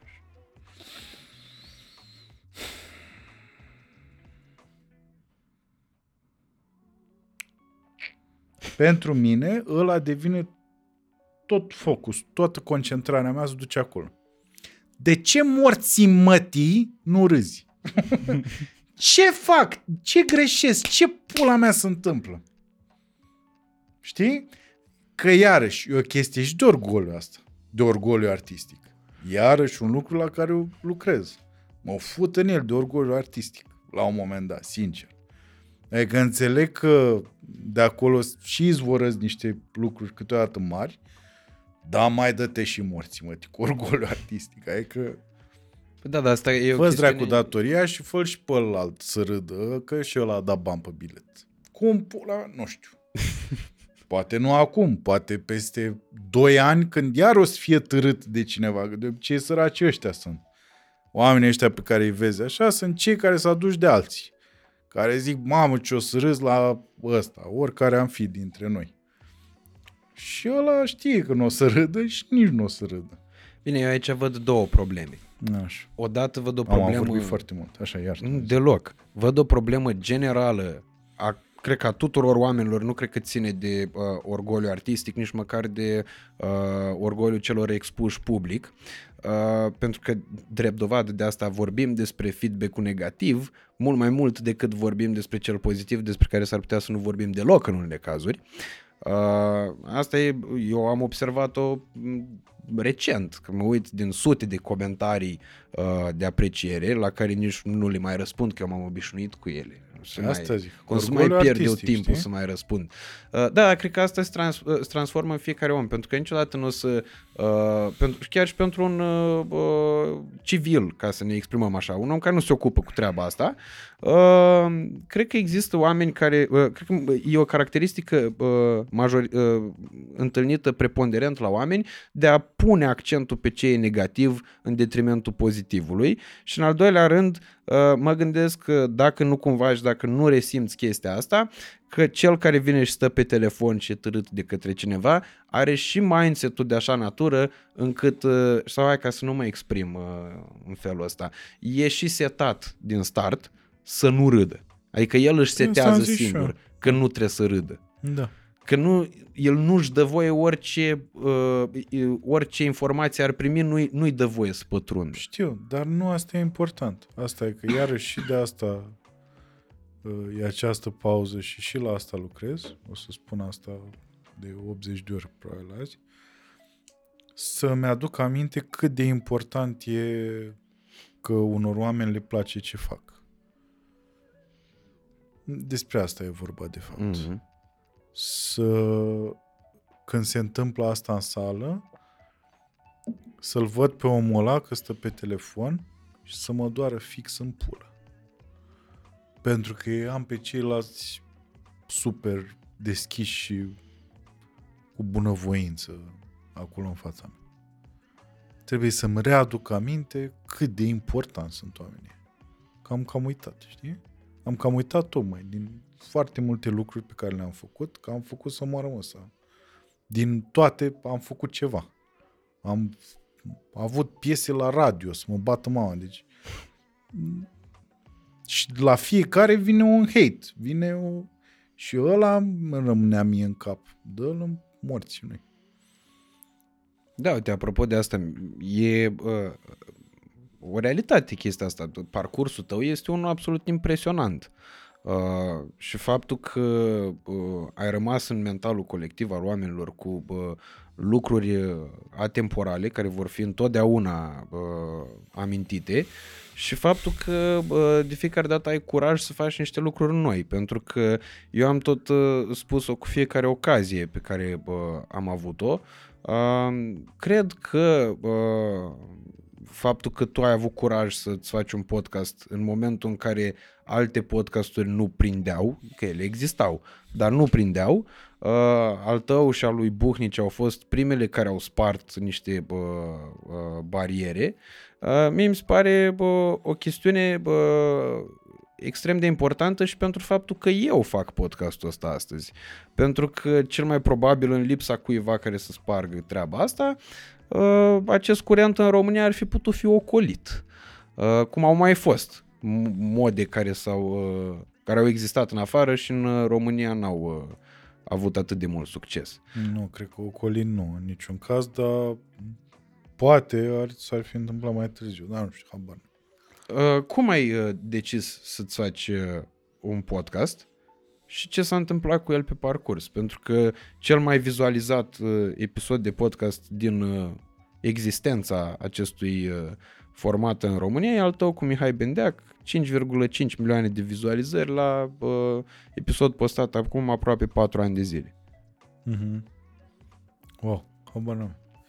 Uh, de, și ce m-ai întrebat, iartă-mă? Cum te-ai gândit să faci, uh, Ah, să cum începi am- proiectul podcastului și ce s-a întâmplat cu el pe parcurs? Urmând să ajungem și la punctul în care l-ai Păi- schimbat, l-ai oprit, l-ai... Ca de obicei, văzând în state, uh, că ascultam ce f- face, cred, în continuare Bill Burr uh, Monday Morning Podcast, mă uitam și eu la Joe Rogan, am văzut cum a început Joe Rogan, etc. Și am început și eu să fac uh, ceva în stilul lui Bill Burr și anume mă registram și puneam pe SoundCloud.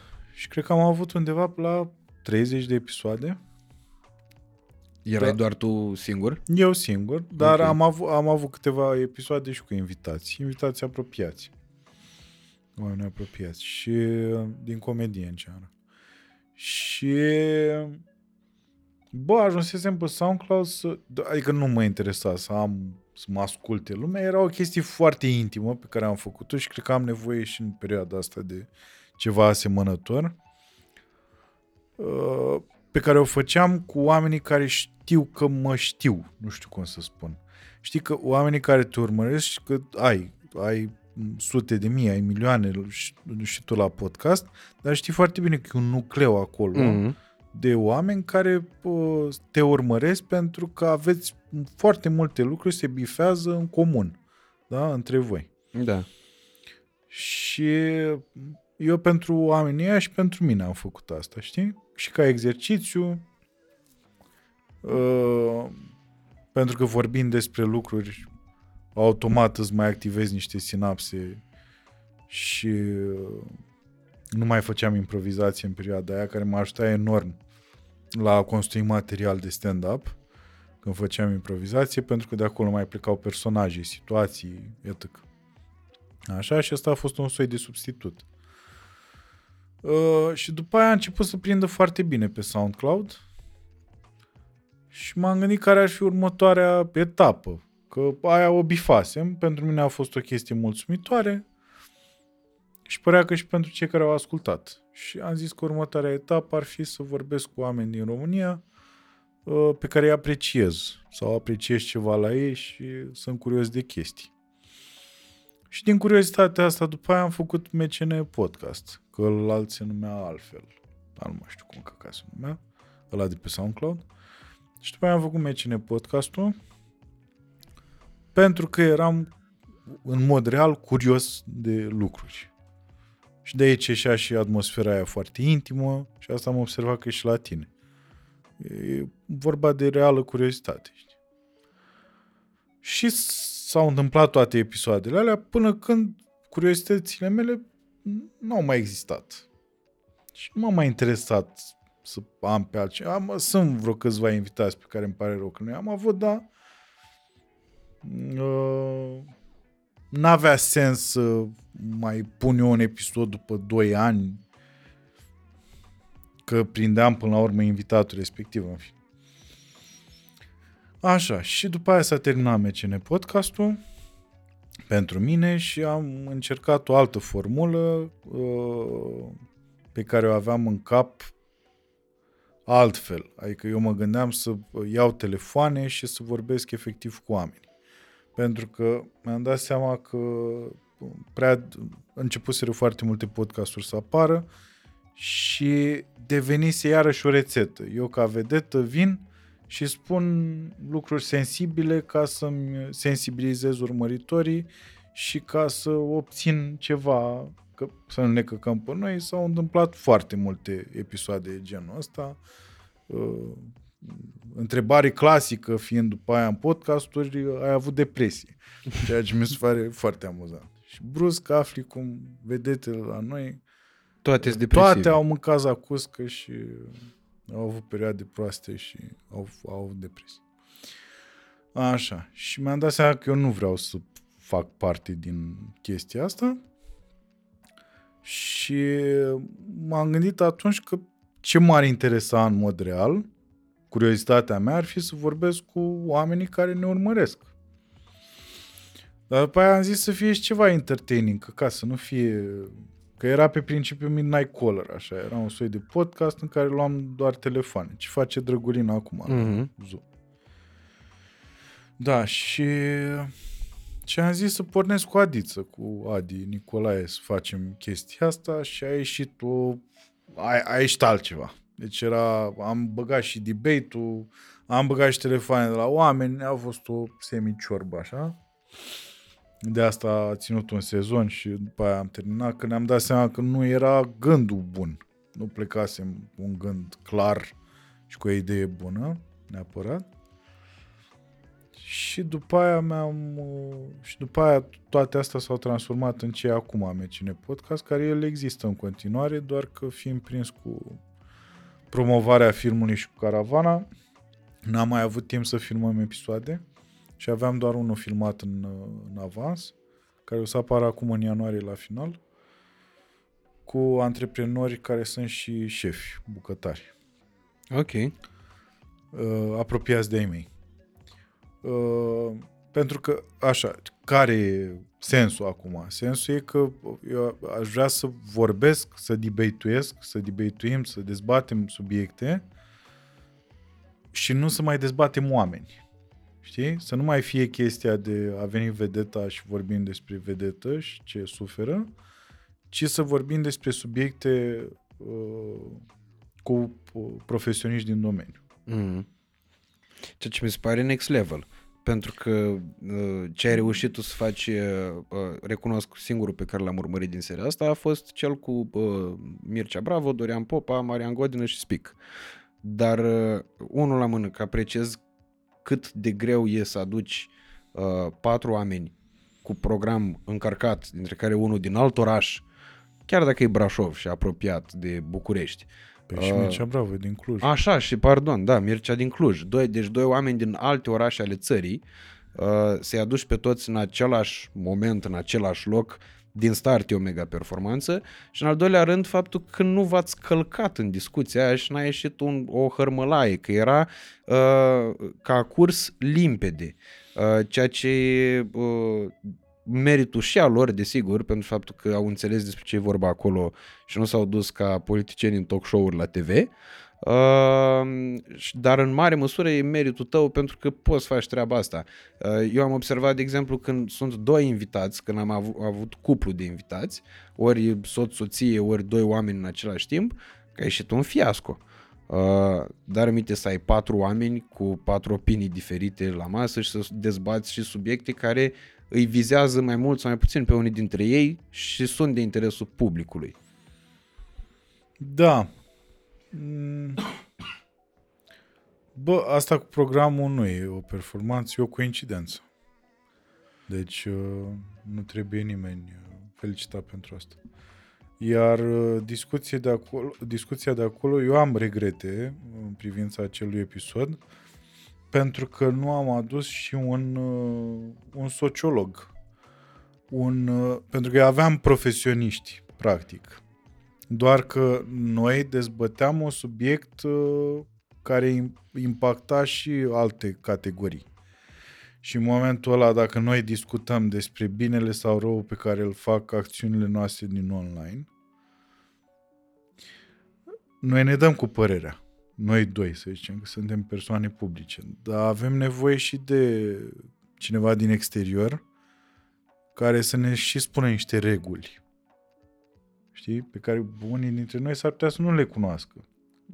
Nu din răutate și nu din ignoranță neapărat, ci pur și simplu că nu s-au gândit la lucrul ăsta. Eu de, de multe ori în toate lucrurile pe care le-am făcut, pentru că se întâmplau și veneau din una în alta așa, bă, n-ai foarte mult timp să gândești foarte multe lucruri până la capăt. Le gândești, că de asta, slavă Domnului, ne putem numi profesioniști, că nu mergem chiar ca gâsca în baltă și uh, ce-o fi, o fi. Nu, îți premeditezi niște lucruri, le gândești cumva, le organizezi într-un fel, dar nu poți până la cel mai mic detaliu. Și de asta eu nu cred uh, în această teorie care a fost foarte prezentă și foarte bine împinsă o perioadă, că influencerii și persoanele publice din uh, online sunt niște diavoli uh, interesați doar să mănânce banii populației, ei frecând pula în timp ce se uită la tavan. Mm-hmm. Eu, unul, eu nu cred asta. Sincer vorbind, eu nu cred asta. Uh, și de asta îmi pare rău că uh, la podcastul ăla n-am avut oameni din mai multe tabere. Să susținem pula mea, să vorbim cu toții, că până la urmă despre asta e vorba, nu? Că așa să stau eu la mine acasă să zic să-mi bat pula în ăla, e așa de simplu, n-ai nicio problemă. Mm-hmm. Sau să, să stai și să-l îl urmărești pe unul care uh, face lucruri, prin urmare greșește și să-i dai la muie, bă, e foarte simplu. Iartă-mă, e foarte, foarte simplu. Da, și prin urmare eu asta încerc. Acum să... Uh, și nu doar cu episodul ăla, încerc să dezbatem lucruri și să... Nu știu. să aduc un plus, o, un pic de lumină, așa mi-am dat seama că asta îmi doream. Să aduc un pic de lumină. Iar ultimul episod pe care l-am postat, cel cu studenții elevi, a fost unul absolut extraordinar. Și pentru mine a fost confirmarea că m-am, m-am dus pe un drum bun. Din ce punct de vedere uh, zici chestia asta? Adică uh, crezi că episodul respectiv a făcut lumina despre care... Uh... A, avut, a avut sens. Toată ideea mea de pornire a avut sens de plin în ziua respectivă în care am, form, am filmat podcastul ăla. A avut sens să avem public, a avut sens să pună întrebări la final, a avut sens să fie oamenii prezenți acolo, eu am avut sens, iată că. Efectiv, spațiu a avut sens până acolo, până la masa, care avea un sens acum, clar, sigur. Știi? Până atunci mi se pare că am bășbuit. Dar acum cred că cred și sper că am, mi-am dat seama exact de ce trebuie să fac podcastul. Mie mi se pare că ai reușit uh, o performanță foarte mare pentru simplu fapt și uh, eu am uh, fac acest disclaimer de fiecare dată pentru că uh, știu uh, să citesc gândurile unora. Acum există foarte mulți oameni, foarte mulți, nu, 2-3, dar eu îi văd ca fiind foarte mulți, mm. să care stau pe telefon în sală, care îmi spun că pupă în cur invitatul. Le-am explicat de multe ori că majoritatea invitaților care sunt aici, adică aproape toți, nu știu, sper să nu fac vreo greșeală, uh, sunt oameni pe care îi invit tocmai pentru că îmi plac.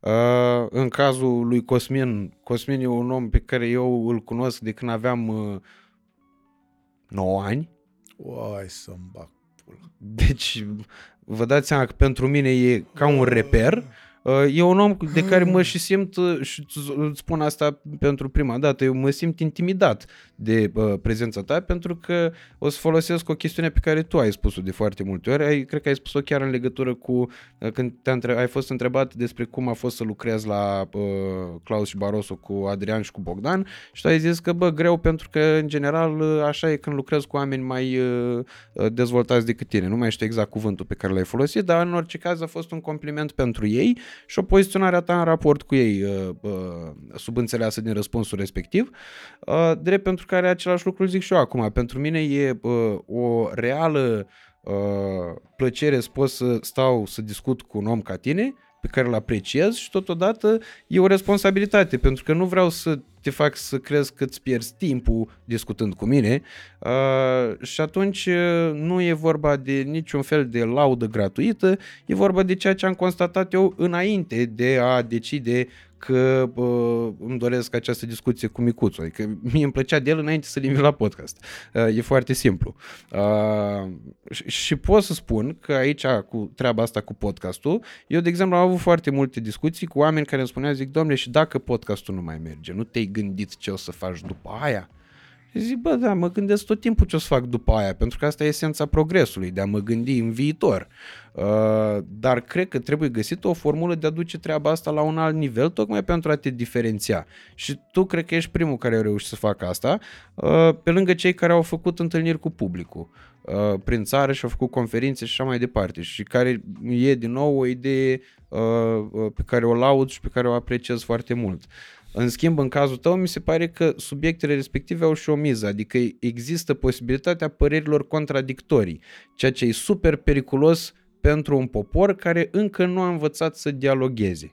Uh, cât de mult crezi că avem nevoie de dialog și cum putem învăța să comunicăm civilizat. Apropo de ceea ce spuneai mai devreme, că în momentul în care există o părere contradictorie, bă, ar trebui să fie exprimată într-un cadru de dezbatere nu urlată de acasă. Și... În primul rând îți mulțumesc frumos. Nu știam că ai aceste sentimente despre mine. Așa. Și nici n-am vrut să fac o glumă ca să desensibilizez momentul, dar îți mulțumesc. Așa. Eu cred că asta e, ne lipsește, eu cred că din dialog o să plece bunul simț în țara asta. Eu asta cred. Eu cred că în momentul în care o să învățăm să să nu ne urâm pentru că avem păreri diferite și să, să acceptăm după ce ele au fost argumentate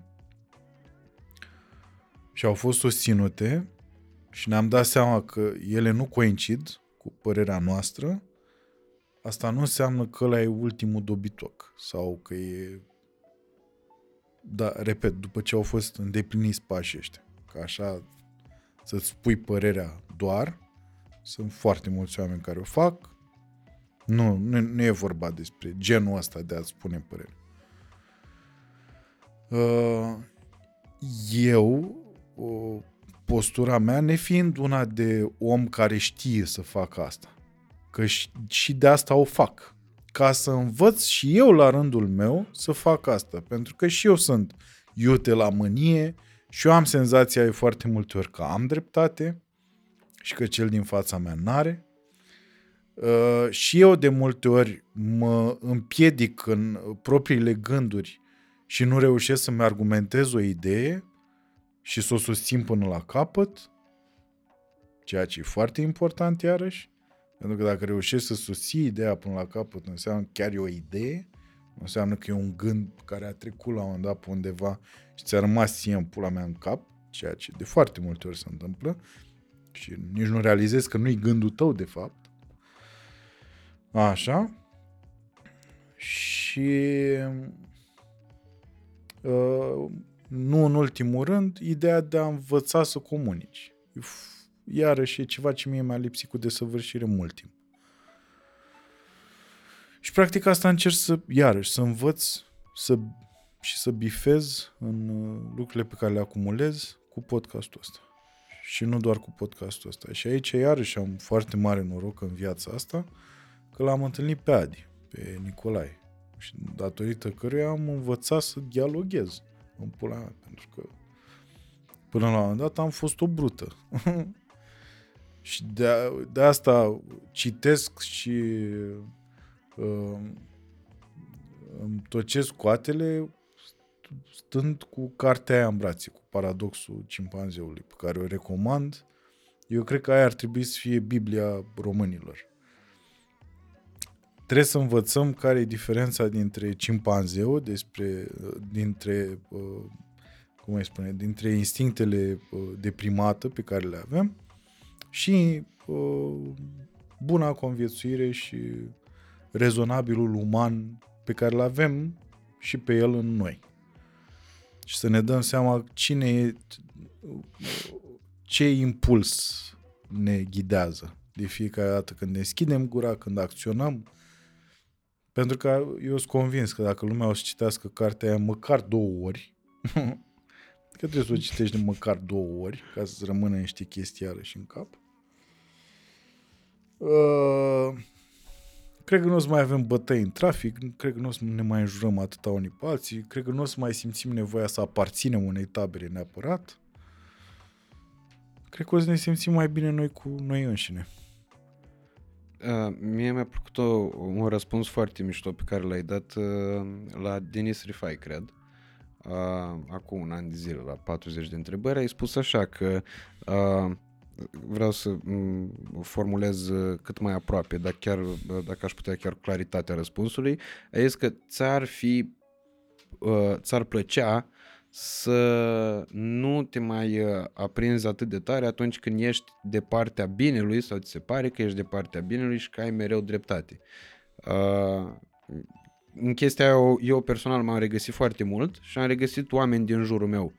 Uh, pentru că dând, punând puțin pauză la tot ceea ce se întâmplă în jur, mi-am dat seama că reacțiile mele s-au mai temperat puțin odată cu vârsta și odată cu nivelul de cunoștințe pe care le-am mai acumulat, dar că ceea ce critic eu la astăzi, uh, astăzi la anumiți oameni, exact treaba aia zăcea în mine în urmă cu câțiva ani de zile, momentul în care, și nu mulți, în momentul în care eram convins că am dreptate, nu mă putea convinge nimeni că nu e așa ca mine, și convingerea aia uh, era și uh, motorul agresivității cu care acționam.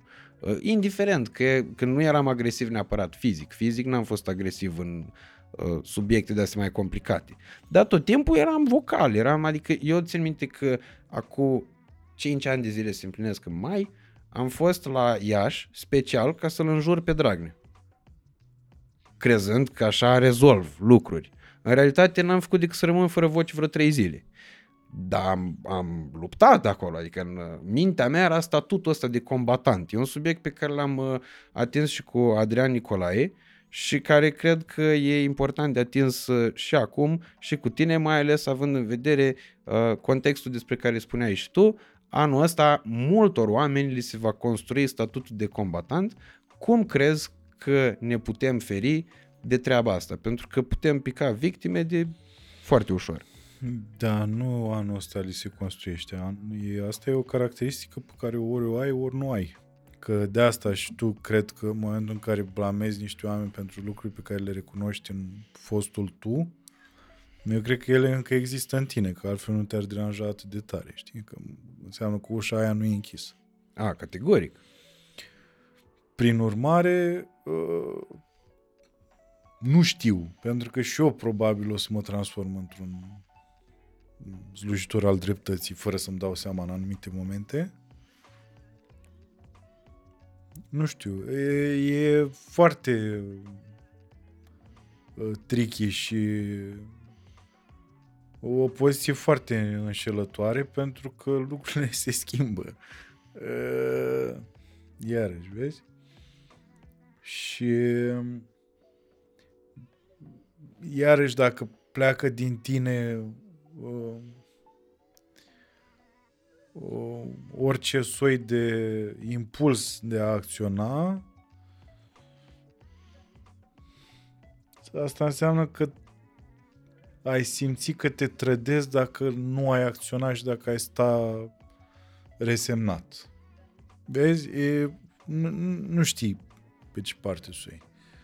Cel mai safe, cel mai sigur și cel mai liniștitor ar fi să stai în banca ta. Eu la asta mă gândeam. Să stau în banca mea anul ăsta și să merg și să-mi uh, exercit dreptul, dar să-mi anulez votul.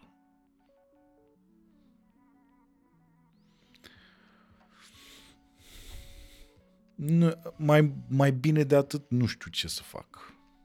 Pentru că e clar și ne se dovedește pe zi ce trece și trecutul apropiat nou ăstora mai tineri ne dovedește asta.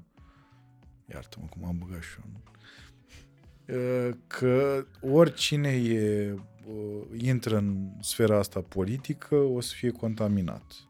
Pentru că e o boală, efectiv, o boală și oricât uh, speranță îți poate da un individ, o figură care apare public din sfera asta politică, nu o să faci decât să fii dezamăgit.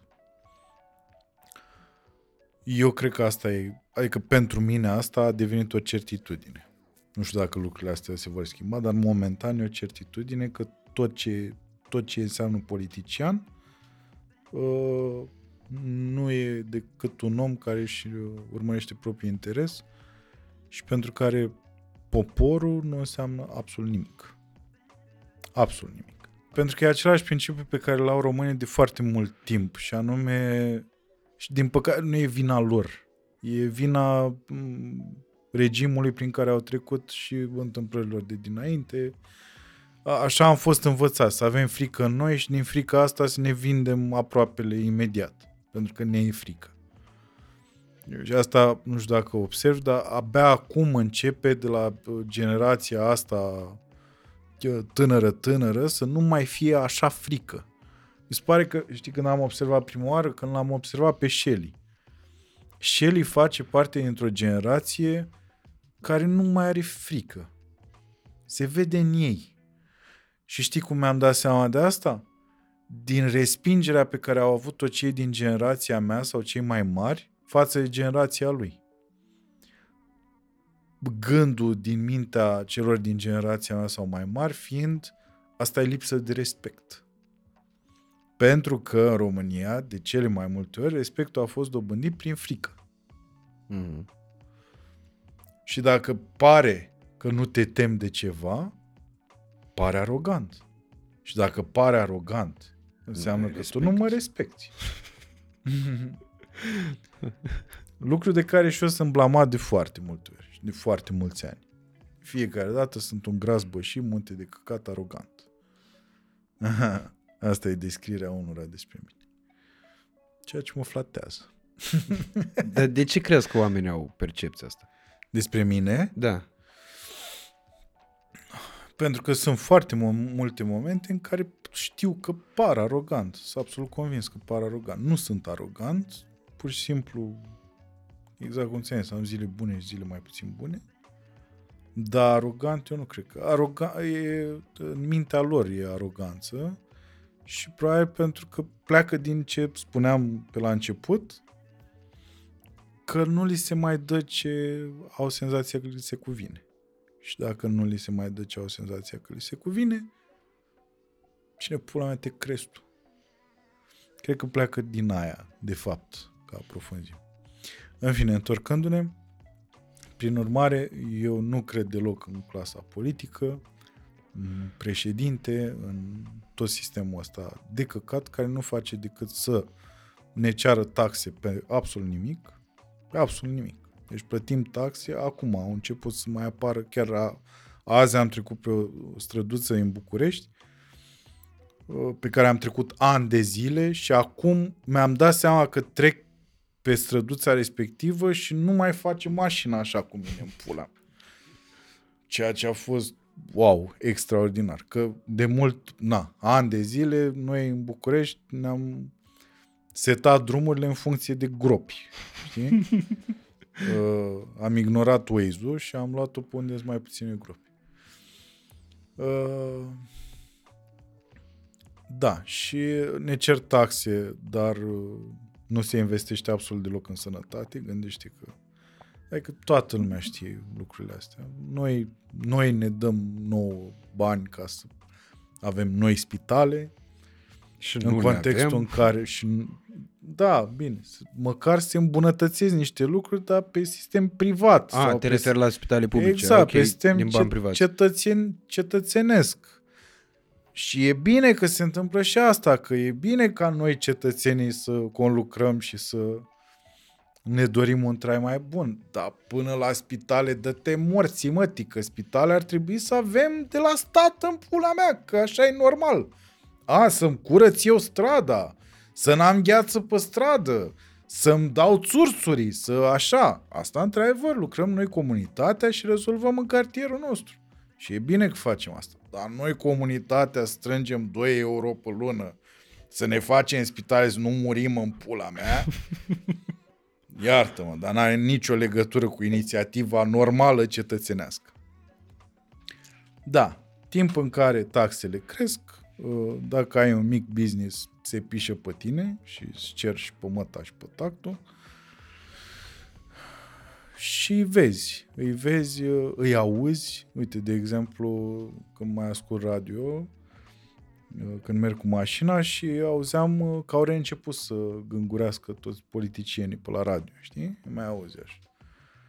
Și e foarte amuzant cum ani de zile au tăcut și acum brusc chiar se ceartă. Bă, și mi se pare că ești ultimul prost, dacă mai crezi ultimul prost, îmi cer scuze, ultimul naiv, uite, vezi, de asta s-a rugat. Ultimul naiv, dacă mai crezi în cearta asta a politicienilor. Coaie, ei beau și își fut nevestele între ei și tu stai acasă și ai o tabără. și, și militez. Da, și militezi. Nu, nu, nu.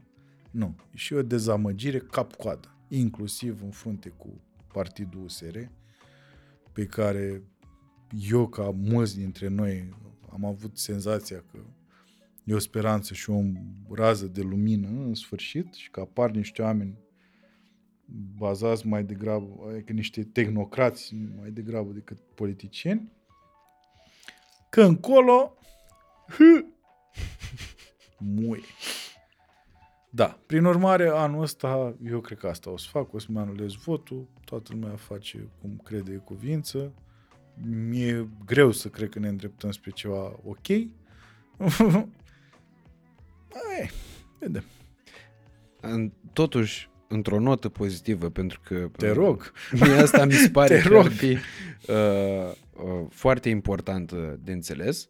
Uh, exact așa cum uh, spuneai și tu despre ce ar trebui să facă uh, fiecare în parte și totodată fiecare la nivel de comunitate, uh, o să te întreb care crezi tu că sunt lucrurile pe care noi le-am putea schimba punctual la noi, în caracteristicile noastre comune, pentru că există anumite caracteristici comune, în așa fel încât să ne fie mai bine și să putem uh, evolua pe această scară a progresului.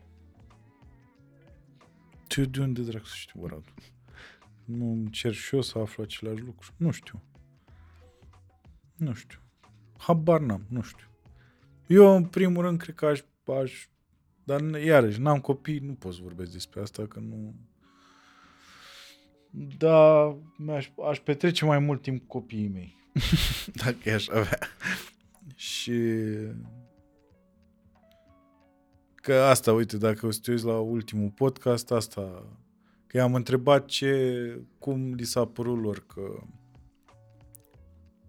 Ce li s-a părut lor că este important în creșterea pe care au avut-o, știi?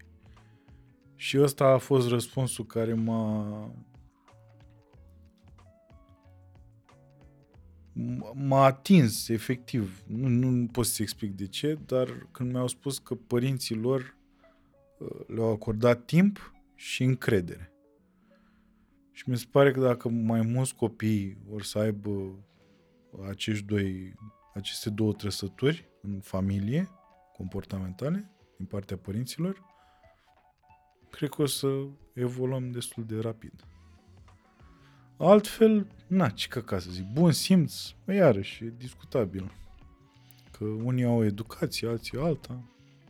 Da, uite, o, o chestie care m-a șocat săptămâna trecută, uh, noi aici stăm de uh, vreo patru luni de zile și uh, stăm, ne-am mutat cu filmatul aici, că până acum am filmat în casă la mine uh, și uh, am sunat la uh, numărul unui angajat de la salubritate ca să suplimentez uh, uh, zilele de colectare a deșeurilor. Și mi-a dat Andrei numărul respectiv, am sunat și am vorbit normal cu omul. I zis, bună ziua, nu vă spărați, uitați, am și un număr de la colegul. I zis, da, eu sunt un simplu angajat, dar pot să vă direcționez mai sus. Perfect, asta ar fi tot ce, ce aș avea nevoie ca să rezolvăm problema. Și zic, vă mulțumesc, că îmi dă un număr de telefon și zic, mulțumesc, o zi bună să aveți.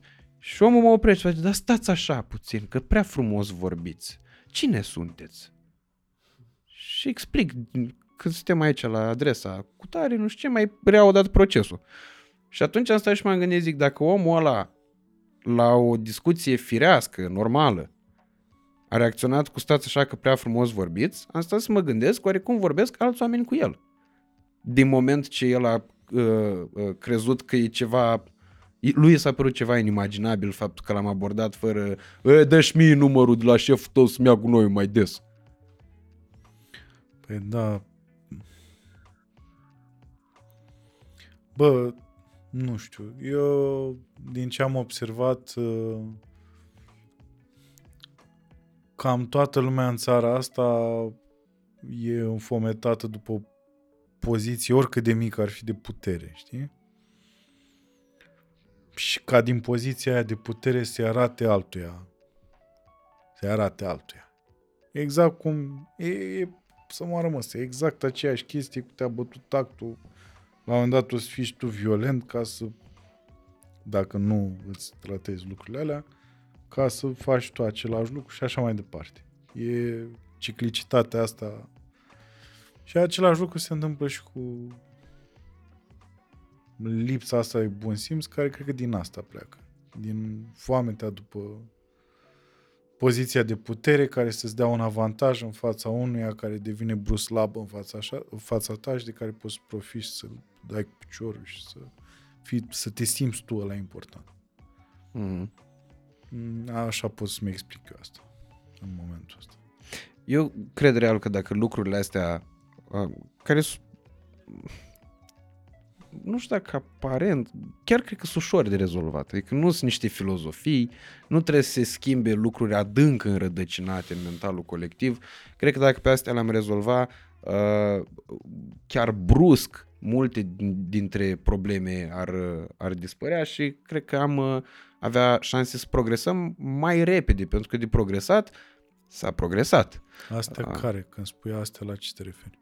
Felul cum te bă, raportezi la oameni, să nu-ți mai demonstrezi poziții de putere, nu știu, în fața portarului, bă, vânzătorului și așa mai Vezi că departe. și portarul încearcă să-și demonstreze poziția de putere Am în observat și asta.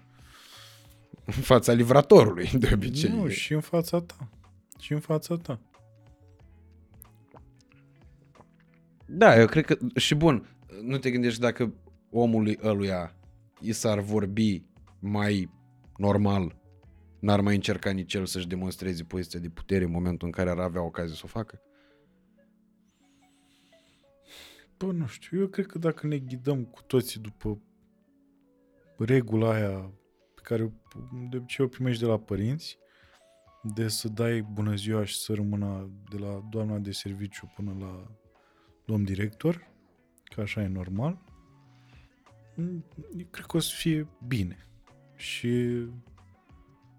eu țin minte când am primit uh, sfatul ăsta de la ei mei și după aia în școală am observat că eram printre puțini oameni care făceau asta cu doamnele care erau de serviciu, doamne de la curățenie. Și, și eu doar îndeplineam o sarcină pe care o primisem de la ei mei, da? Mm. fără să-mi dau seama de consecințe. Și a, când am văzut surpriza de pe fața doamnelor și în general când vorbești cu dumneavoastră, că așa e normal, că nu te tutuiești cu cineva din prima și uh, vezi în ochii oamenilor că se schimbă ceva Mm-hmm. uh, pentru că le acorzi respect. Și cred că așa și devii dependent de a face asta constant.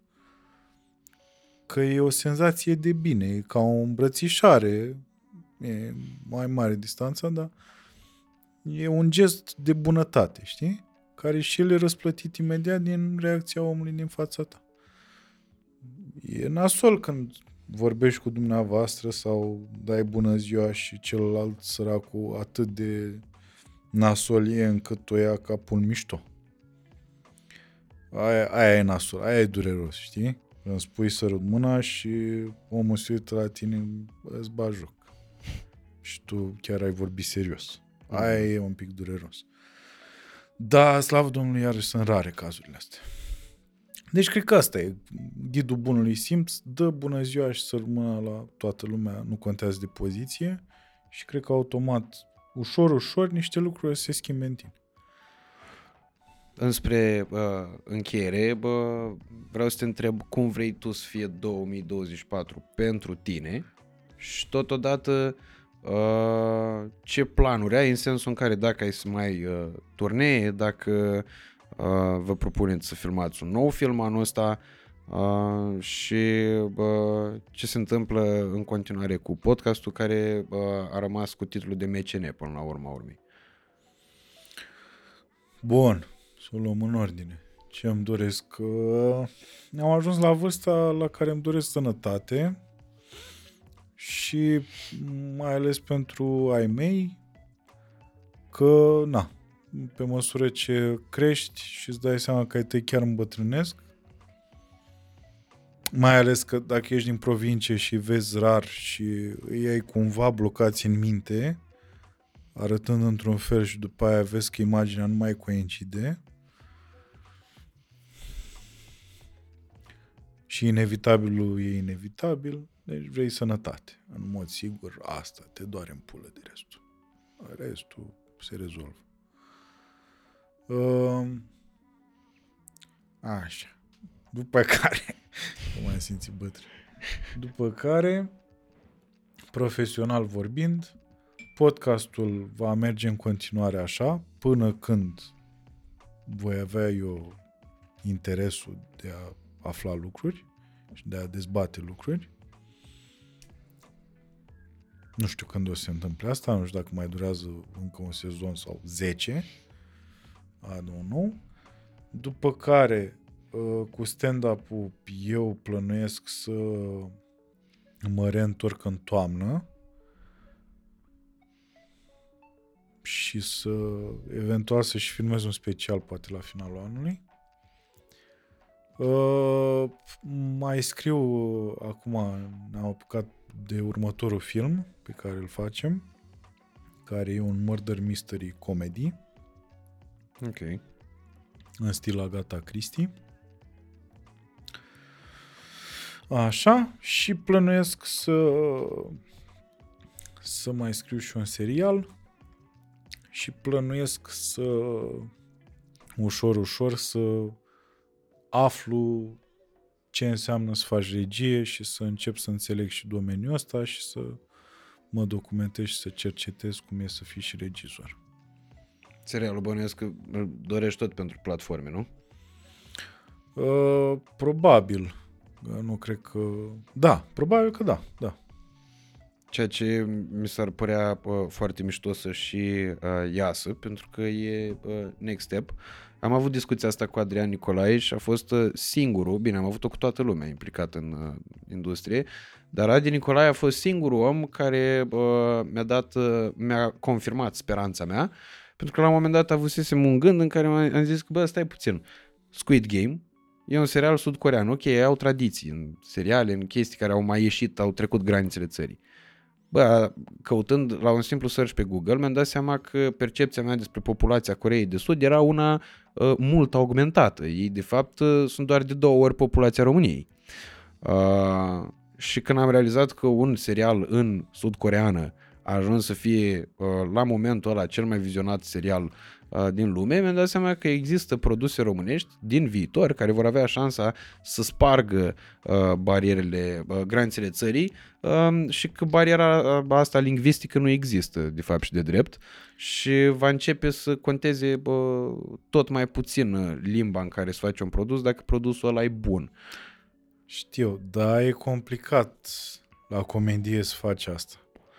E complicat pentru că ai nevoie de aceleași repere și să înțeleagă toată lumea uh, cum îi spune, iar am un lapsus convenția. Ok. La Squid Game înțelegi convenția. E foarte simplu. Că era făcut la ei, că era făcut la noi, că era făcut în Norvegia, convenția e simplă. Pentru că știm cu toții jocurile din copilărie, așa, înțelegem, ne raportăm într-un fel la chestia asta cu toții. La comedie e complicat. Uh, Dacă ne dădea prin cap să facem noi What We Do in the Shadows, ăla cred că ar fi fost un lucru care ar fi rupt internațional făcut în România. Pentru că e perfect. E, știi What We Do in the Nu. Shadows? Urma să te întreb. E un serial, e, a fost și lungmetraj de fapt, cu vampiri. Uh, e foarte amuzant. Nu știu să zic mai multe. Dar ar fi rupt dacă îl Da, făceam... că am fi putut specula cu Dracula da, și da, cu... da, da. Ok. Cu vampirii acum, în ziua noastră. Ce făceau. și cum se comportau în situațiile astea de acum. E ofertant. și ăla- Da, dar ăla e un tren... Da, pentru că iarăși, vezi, toată lumea înțelegea convenția. Toată lumea știe de vampiri, sau majoritatea oamenilor știe de vampiri. Și atunci era punct ochit, punct lovit. Uh, e greuț. E greuț la comedii. La chestii din astea mai psihological. A, și iarăși un subiect foarte, foarte bun, care ar fi rupt tot așa și bravo lor că l-au făcut. Uh, nu știu dacă ai văzut Beef, Nu. Uh, subiectul fiind de road rage, de conflictul dintre doi șoferi Ok. și unde se ajunge din chestia aia. Iarăși, e o chestie super, e globală, e un sentiment glo- uh, pe care îl are toată populația globului, uh, șoferii mai ales. Da. Și c- Cred că, poți să, cred că e dus foarte departe. E dus departe. De la E un dus episod departe. cu un claxon să E dus departe, da, da, da. Și amuzant și foarte... uh, Îți creează sentimentul ăla de vreau să văd următorul episod și după aia când îl vezi nu te așteptai la ce vezi de multe ori. Bine, totodată cred că ar fi și documentare pe care le-am putea face noi românii despre români care au făcut tot soiul de lucruri uh, care ar putea să spargă granițele țării foarte uh, bine, uh, pentru Ce- că ce se întâmplă români? lucruri. Uite, de exemplu, se face acum, am văzut, cred că chiar la filmul vostru. Nu? Ori Ce la... program e cu? Nu, nu, nu, am văzut ăsta despre generația de aur. Era Ah, trailerul. Da, da, aia da, da. Aia iarăși, da, e o chestie care s-ar putea să prindă și la nivel uh, internațional, pentru că, na, cine nu știe despre Hagi. Adică toată lumea care știe fotbal în sensul de soccer, Mhm. dacă să ia din America, ori să știe și Gică Popescu și Hagi și Adrian Ilie, iată că. Mhm. Și totodată și putem să fructificăm inclusiv cazuri notorii care au existat pe aici din considerent negativ, nu neapărat pe pozitiv. Că s-au întâmplat tot soiul de lucruri în decursul timpului despre care s-ar putea face documentare. Zi, mă, Radu, zi, dă, dă-ne idei. L-am văzut pe Cioacă, de exemplu, într-o zi, fără să știu că e Cioacă, mi s-a spus după aia ulterior. Și m-am stat și m-am gândit, zic, bă, băiatule, câți ani au trecut de atunci, noi tot nu știm ce s-a întâmplat. Păi și de ce a făcut pușcărie dacă nu știm ce s-a întâmplat? Pe, să, e, bă, el a rămas uh, învinuit prin uh, excluderea altor uh, posibilități, că până la urmă urmei nu s-a găsit uh, uh, Păi cadavru. și cum l-au băgat în pușcărie? Pentru Nu, că s-a vinovat, vinovat s-a dovedit a fi vinovat.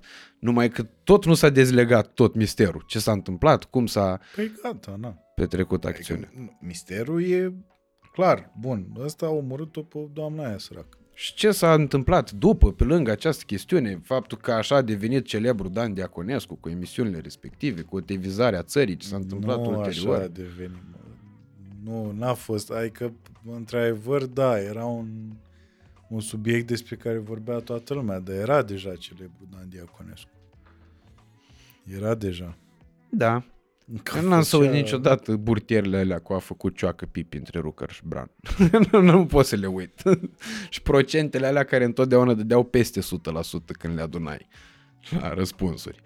Deci au, cred că a fost un fenomen. Că Dacă e să ne uităm cum au decurs lucrurile ulterior, Știu, dar asta e. E bine când îți alegi subiectul să să alegi unul pozitiv, sigur, ca să-și Nu promovezi. neapărat unul pozitiv, dar unul care încă tă- are un impact. Pentru că asta cu Dan Diaconescu și cu Elodia e atât de atunci și a, prezintă atât de puțin interes în momentul ăsta că așa te gândești, generația asta nu ar vrea să se uite la la Cioacă și Elodia și așa, nu cred că ar vrea. În schimb, asta cu generația de aur, da, ăsta e un subiect mai, E cu tot, Chit tot că e- altceva, e aspirațional, eu, e... da. Chit că e o, o doză de uh, nostalgie acolo, dar uh, da. Da, eu zic că bă, sunt, uh, sunt șanse și uh, de asta eu apreciez uh, real uh, foarte mult tot ceea ce ați uh, făcut uh, voi în uh, ultima vreme pentru faptul că ați deschis niște uh, drumuri. Uh, și uh, totodată, uh, cu timpul, exact așa cum spuneai și tu, cred că se vor stabiliza multe dintre chestiuni. Uh, eu am un obicei de fiecare dată când uh, se uh, vorbește despre un film ce rulează în cinema, mai ales cu unul dintre protagoniștii filmului, în cazul ăsta uh, Cosmin uh, având mai multe roluri în cadrul acestei producții, uh, punem la bătaie clasicul concurs despre care v-am anunțat și la început, cu 10 invitații duble, adică 10 bilete duble pe care uh, vi le voi uh, da personal uh, la filmul Claus și Barroso. Voi doar trebuie să comentați cu Claus și Barroso în secțiunea de comentarii. Comentariul poate fi și mai lung de atât, dar neapărat uh, să uh, cuprindă aceste nume. Hai ca să fie uh, și cu și și cu uh, m, semnul de end, Claus Barroso. Dacă uh, comentariul dumneavoastră cuprinde corect conform uh, titlului filmului scris corect uh, comentariul, uh, nu titlul filmului, în uh, comentariu au intră automat în concurs, de acolo noi vom selecta uh, 10 comentarii câștigătoare, fiecare comentariu câștigător, după ce mi se adresează pe Instagram, primește două bilete la film când vrea mușchii lui, în orașul lui, cu o singură condiție, să existe cinematograf. Că s-a mai întâmplat de multe ori în multe situații, nici eu nu știam că în județul Sălaj, spre exemplu, nu se pot vedea filmele astea. Uh, se pare că am aflat acum. Uh, în altă ordine de idei, uh, în principal vreau să vă mulțumesc vouă pentru că v-ați uitat acest, epi- uh, la acest episod și să-i mulțumesc foarte mult lui Cosmin pentru prezența în acest episod de podcast, uh, urându-i totodată succes cu toate proiectele lui pe care vă invit să le urmăriți. În primul și în primul rând, Klaus și Barroso în cinematografe uh, și știți regula, e important să mergeți cât e în cinema pentru că în felul ăsta se susține această industrie care începe să crească și altfel nu se poate. Uh, uh, MCN Podcast azi geană pe canalul lui Cosmin când uh, vor uh, apărea episoade noi să fiți pe fază uh, și uh, totodată uh, spectacolele lui Cosmin le puteți, puteți afla despre ele doar urmărindu-l pe Cosmin pe rețele de socializare. Micuțu Cosmin Nedelcu, Micuțu Stand-Up pe Instagram și așa mai departe. Uh, ușor de găsit, nu trebuie să menționez exact și vă dați seama și care e contul real și care sunt celelalte. Vă mulțumesc tare mult pentru că v-ați uitat la noi. Uh, Dacă v-a plăcut acest episod, nu uitați să-l răsplătiți cu un like, un uh, comentariu și dacă v-a plăcut suficient de mult încât să-l uh, recomandați și prietenilor voștri, nu uh, ezitați să o faceți printr-un simplu share. Mulțumesc mult, Cosmin! Mulțumesc și eu, Radu. Mulțumesc frumos. Doamne ajută! Vă pupăm!